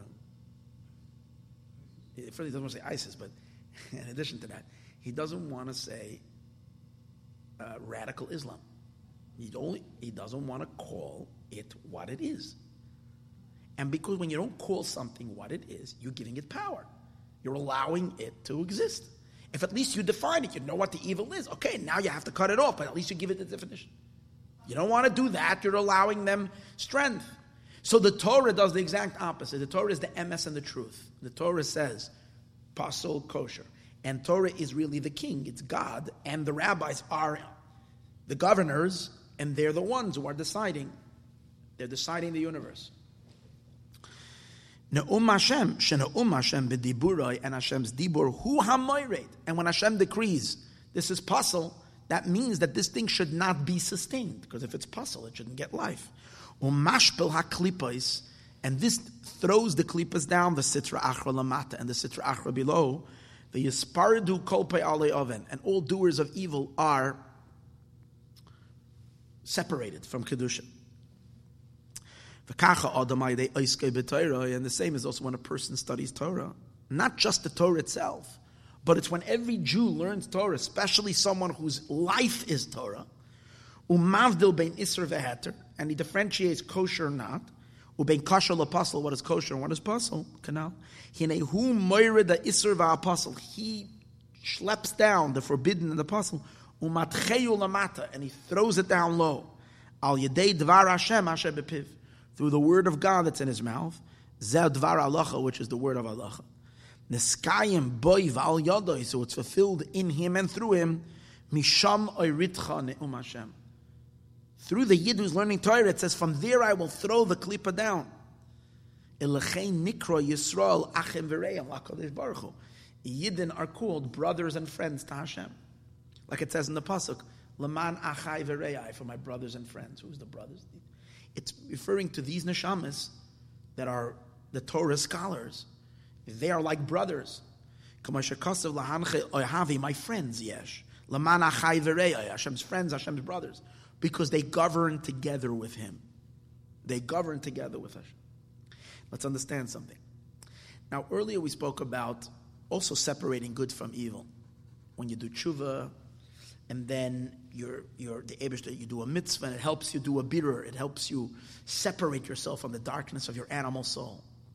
That's a different kind of a birur. That's a birur milmatalamayla, which means you are struggling with the darkness from within you, and you're here. It's coming from above. You're like the commander. You're like God, kosher trife.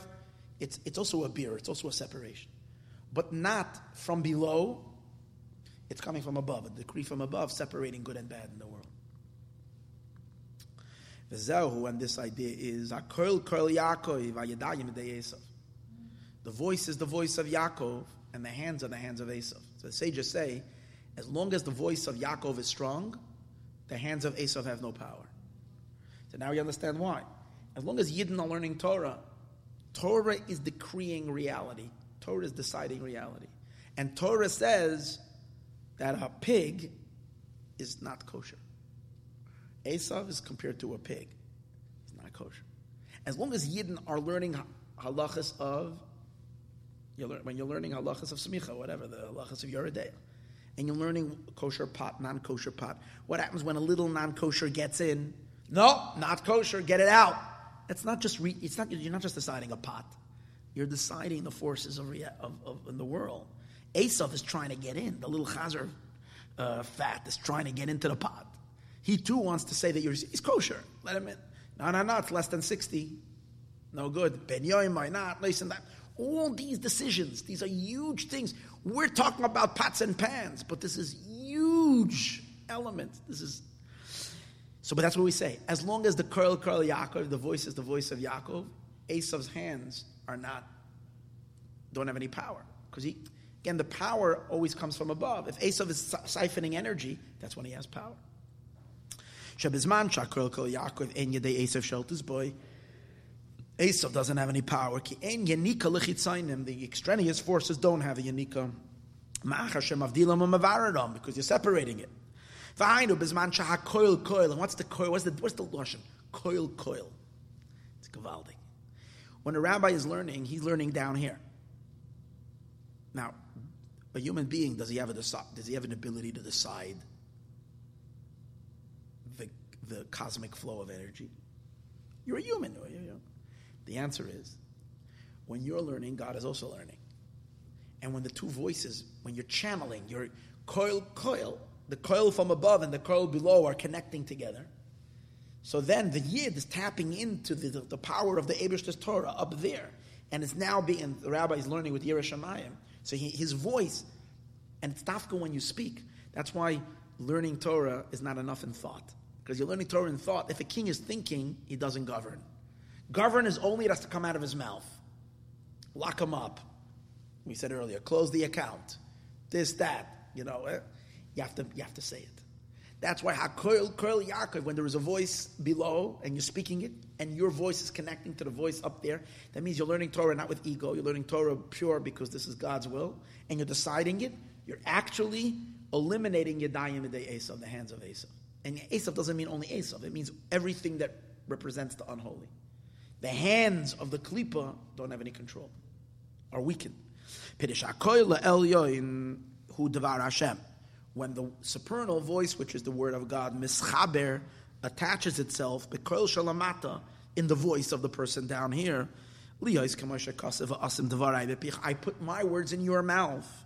My words that I put in your mouth, these are my words. And then the Mishnah is, is, is the king. The Mishnah is just, it's God speaking. And when a Yid is on this level, he's called Achoisi Rayasi, Yoinasi Tamasi. He's called my brother, my bride. And why is he called Tamasi? Tamasi means my twin. Te'umasi. Al tikr tamasi umasi. You're my twin. Shanasa b'chenes achim. You become brothers. To Tu'um mamish keviyach. And that's what Rabbi Yochanan ben Zakkai said. I am like a minister in front of the king. A minister governs. Because uh, Rabbi Yochanan ben Zakkai was the leader of Torah Shabbal Peh. The whole Torah Shabbal Peh came from Rabbi Yochanan ben Zakkai. Why? He's like a, he's a minister. He decides things. However, however, But let me just say one more thing that Tzemach Tzedek says. But there is a quality in the simple servant over the. We said that when, they, when someone needed someone to be prayed for, when there was a sick person, and you needed someone to be prayed for, you didn't go to Rabbi Yochanan ben Zakkai. You went to Rabbi Chanina ben Doisa. Chanina ben Doisa was the, was the davening yid, was the servant. No. And the answer is like this. The minister, let's say there's someone, the minister has to govern by the rules of the government. And what happens if, um, based on the rules, this guy needs to be punished, he needs to be locked up, he needs to be fined? The minister can't bend the law. I mean, he can be, he can do illegal stuff, but get caught. He has to, if he's a, doing his job, he has to follow the law. He's restricted to the law. However, if you go to the king himself, the king is able to. I mean, there's always a question of how much the king is bound by the law, but a king can pardon. A king has abilities to like. Go to the king, the king can do that. So that's the difference between Rabbi Yochanan ben Zakkai and Rabbi Chanina ben Daisa. Rabbi Yochanan ben Zakkai is the minister, so he has to, he has to follow the rules. If chas v'shalom someone is sick, why is the person sick? So the sages say, "Ein yisurim beloy beloy beloy avain." There's no suffering without without a sin. If someone is suffering, is because based on the chachma of the Torah, they sinned and they need cleansing, and that's why they're sinned, or whatever. That's why they're sick. That's why. I mean, there can be reasons. So there's, there, there is a reason that the person needs some kind of a tikkun. I don't know if they sinned or whatever, the previous guild, we don't know God's cheshbainis. But al Torah, this is the way it is. So Rabbi Yochanan, who's the master of the Torah, can't change it. But, but there's someone else in the palace, not a minister. There's a simple servant who his job is to bring the food in front of the king. And he doesn't have any management role. Someone asks him, Do me a favor, please ask the king that I have a problem and I need help. So he turns to the king, he finds the king at a good moment, and he says, You know, as a simple servant, my, you know, your majesty, so and so asked me to. The king can, can pardon. That's what Rabbi Yochanan, because he, the fact that he's a simple servant allows him to go to the king himself. The minister is, is kind of more restricted by the, by the, by the, by the regulations, by the, uh, by the way things are set. So there is a quality in both. Ah, however, the Rebbe says, Kala Omer The problem is, so this is like, wow, the neshamas that are called brothers are like man. He says, no, no, no, but it's, see, as great as it is to be a brother by Torah, but the problem is, the Torah can only govern once God gives the Torah the authority to govern. But we spoke earlier, where does the Torah come from? The Torah is only, is only valid because the Torah is expressing God's will. That means that Hashem has to be invested in the Torah. Hashem. Torah is Hashem's chachma, but God has to be invested in it. And Hashem, in essence, is infinitely higher than wisdom, higher than the attributes, and therefore higher than the Torah. So that's why if someone says, I only have Torah, then even Torah he doesn't have. Why? Because the Torah is meaningless. The Torah is only strong if God is imbued in the Torah. How do you get God to be imbued in the Torah? That's what we said earlier. Koil HaNeshama, through the inhaling and exhaling, through the Mesiras Nefesh in prayer, you're emanating, you draw Hashem down into the Yudke. Then the Torah is powerful. Once you draw Hashem down into the Torah, the Torah is powerful. The Torah governs. But you have to first bring Hashem down in the Torah. That's the level called mother. Mother is the level of prayer of Mesiras Nefesh. Then, once there is a mother, then you can be a sibling then you can, once Hashem is now brought down into the Torah, then you can govern through the Torah. So, ah, Torah. if someone says, I only have Torah, I'm not into prayer, I'm not into anything else, so the sages say, I feel a Torah lo, even Torah he doesn't have. He, has information, but he doesn't have Torah. Meaning his Torah is not potent. His Torah does not do what, what we spoke about earlier. What's the power of Torah is because Hashem and His Torah are one. So therefore, so yeah, if the Torah is one with God, so what you need to do is you need to keep the Torah. The the person too has to become one with God through his Mesiras Nefesh. Shemesham Makar Torah. That's where the person is that imbuing the Torah with with with with with with, with the ratzan echad when the person only has one will for God. Canal. Through this, the person draws forth the revelation of Torah from its source. Shamesham makar choitzva. That's where the nesham, where the Torah is excavated. And the shorish of the Torah emanates from Hashem's chachma. So you have to draw Hashem down into that. So it's neat. See, the Torah is the Yudke. But you first have to bring Hashem into the Yudke. And that's what we said earlier, it comes through the prayer. Uksiv, and it says in the Pasuk, Vayakam Eidos B'Yakov. The Torah some be Yisrael. That Hashem placed testimony in Yaakov and Torah placed. Pirish kine yesh beis bechinas Yisrael veYaakov. Ukeneged ze yesh beis bechinas b'Torah edus v'Torah. ומבחינת יעקב נמשך מבחינת אדוס, ומבחינת ישראל נמשך מבחינת Torah. And what's Yisrael? Yisrael is this level of a Jew is having Mesiras Nefesh. You have to create the Torah. Ki haya deya adam nimshach bechinas Torah mitzvahs. Through the person he creates Torah mitzvahs. Through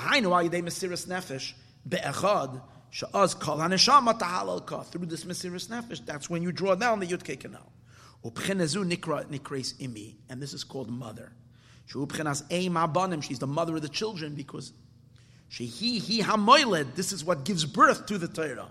Hagilu yalukus oirin soif baruch hu bigan eden in gan eden. The tiny ganasham is zu Torah v'avoida, which is Torah and avoida. Well, asad lava, however, the Alter Rebbe makes a very very short and screeching ending, without really much elaboration. According to this, the lowest is the daughter. The daughter is a simple yid who's doing mitzvahs and helping him maybe experience this greater love, but he can't even do it on his own. Then there are tzaddikim who are Mesiras Nefesh Jews, prayer on the highest levels. Then there are Jews that are masters of the universe. They're God's brothers. They rule the world.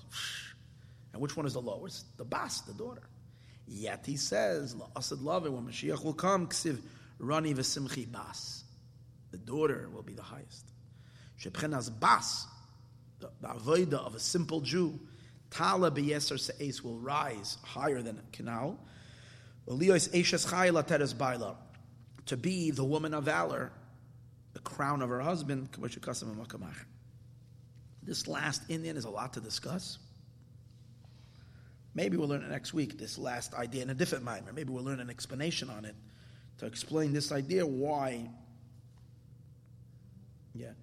I'm just going to quickly learn the Ktsas Bir al because this I said this earlier because I said we don't we don't have this part of Torah that's not hine basu b'chenas hamizbarer. See, bas we said is the Jew who's still in a state of mizbarer. He's still stuck in his animal soul. He's struggling. V'achoisi the level of sister shu b'chenas mara Torah hu amevarer. Torah is the power of birur from above. Prayer is, or the is being mizbara from below. It's a difference, by the way, that Tzemach Tzedek relates it to the difference between Yosef and the Shvatim. It says that they bundled bundles, and then their bundles bow down to his bundle. What does that mean? Because it says that they were still, they were like the Yaakov Jews, Yud Akev. They were still struggling with the darkness. And they were involved in the avoda of doing birurim, separating good from bad within themselves by bundling a bundle of sheav. But then when they're done their avoda, they have to give it over to Yosef. Yosef is like this, this neshama that's called a brother to Hashem. That's why Yosef, his avodah, is to channel godly light down and to complete the birur from above. That's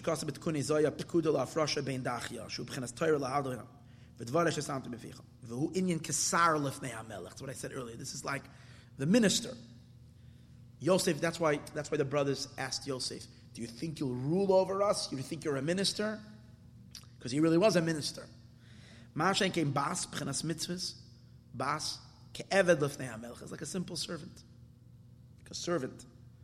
V'hakol nirmas b'ner Chanukah, and all these three levels are hinted to in the ner Chanukah.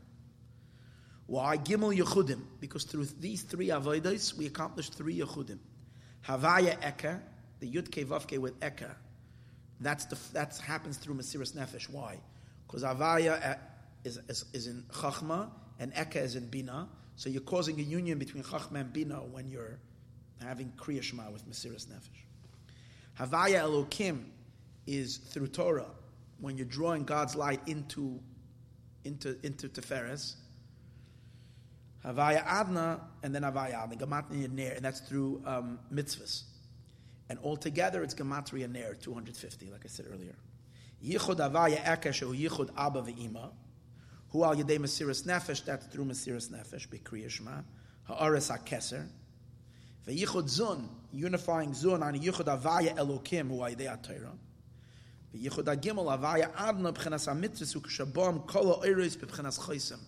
When all the lights come down to be finally sealed. When Mashiach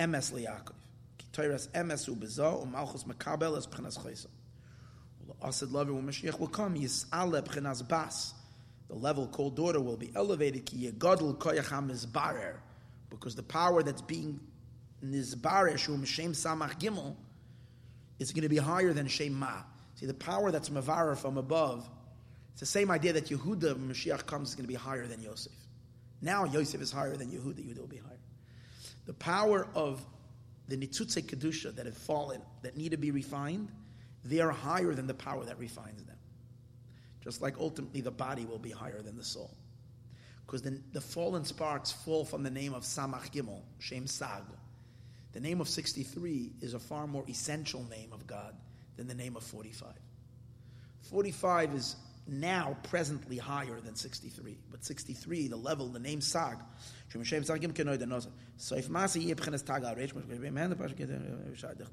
this avoid of simple obedience, simple mitzvah, and the like, ultimately will transcend everything, all the other avodas.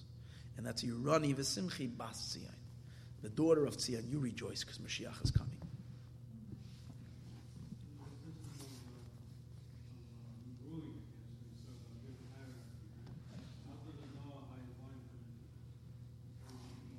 The Noahide Goyim? That's very good. So what do we know how they're the control? No, no, no. Control. They no, no, no. Controlling the world are only only uh, it's God controls the world, and these. Yeah. The Noahide. Yeah, yeah, but, but even even if they're real Noahide, Noahide knows. Yeah, then they're living they're living a good life as, civ, as civil human beings, but they're not controlling the authority.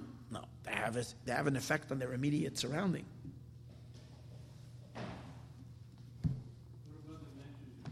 The what? What about the matches you mentioned? You know? Let's say a person gets matches one time, and throws it away, the second time, third time. So what happens, you know, is there a, uh, well, could be there's going to be explosion. What is the actual, what are some of the things the person gets punished for that? For what? Using those matches? For not using the mitzvah lights? Uh, I don't know. I'm not sure. Because I'm sure we get a lot of matches and we don't use them. I know, and that's what I'm.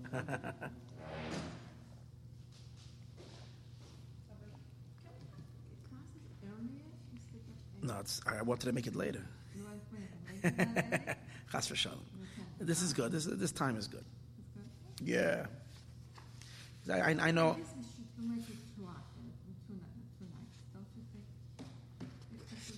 No, but it's hard. But then you know what happens? Then it- it's going to take uh, an an hour and a half till I'll explain where we left off last week.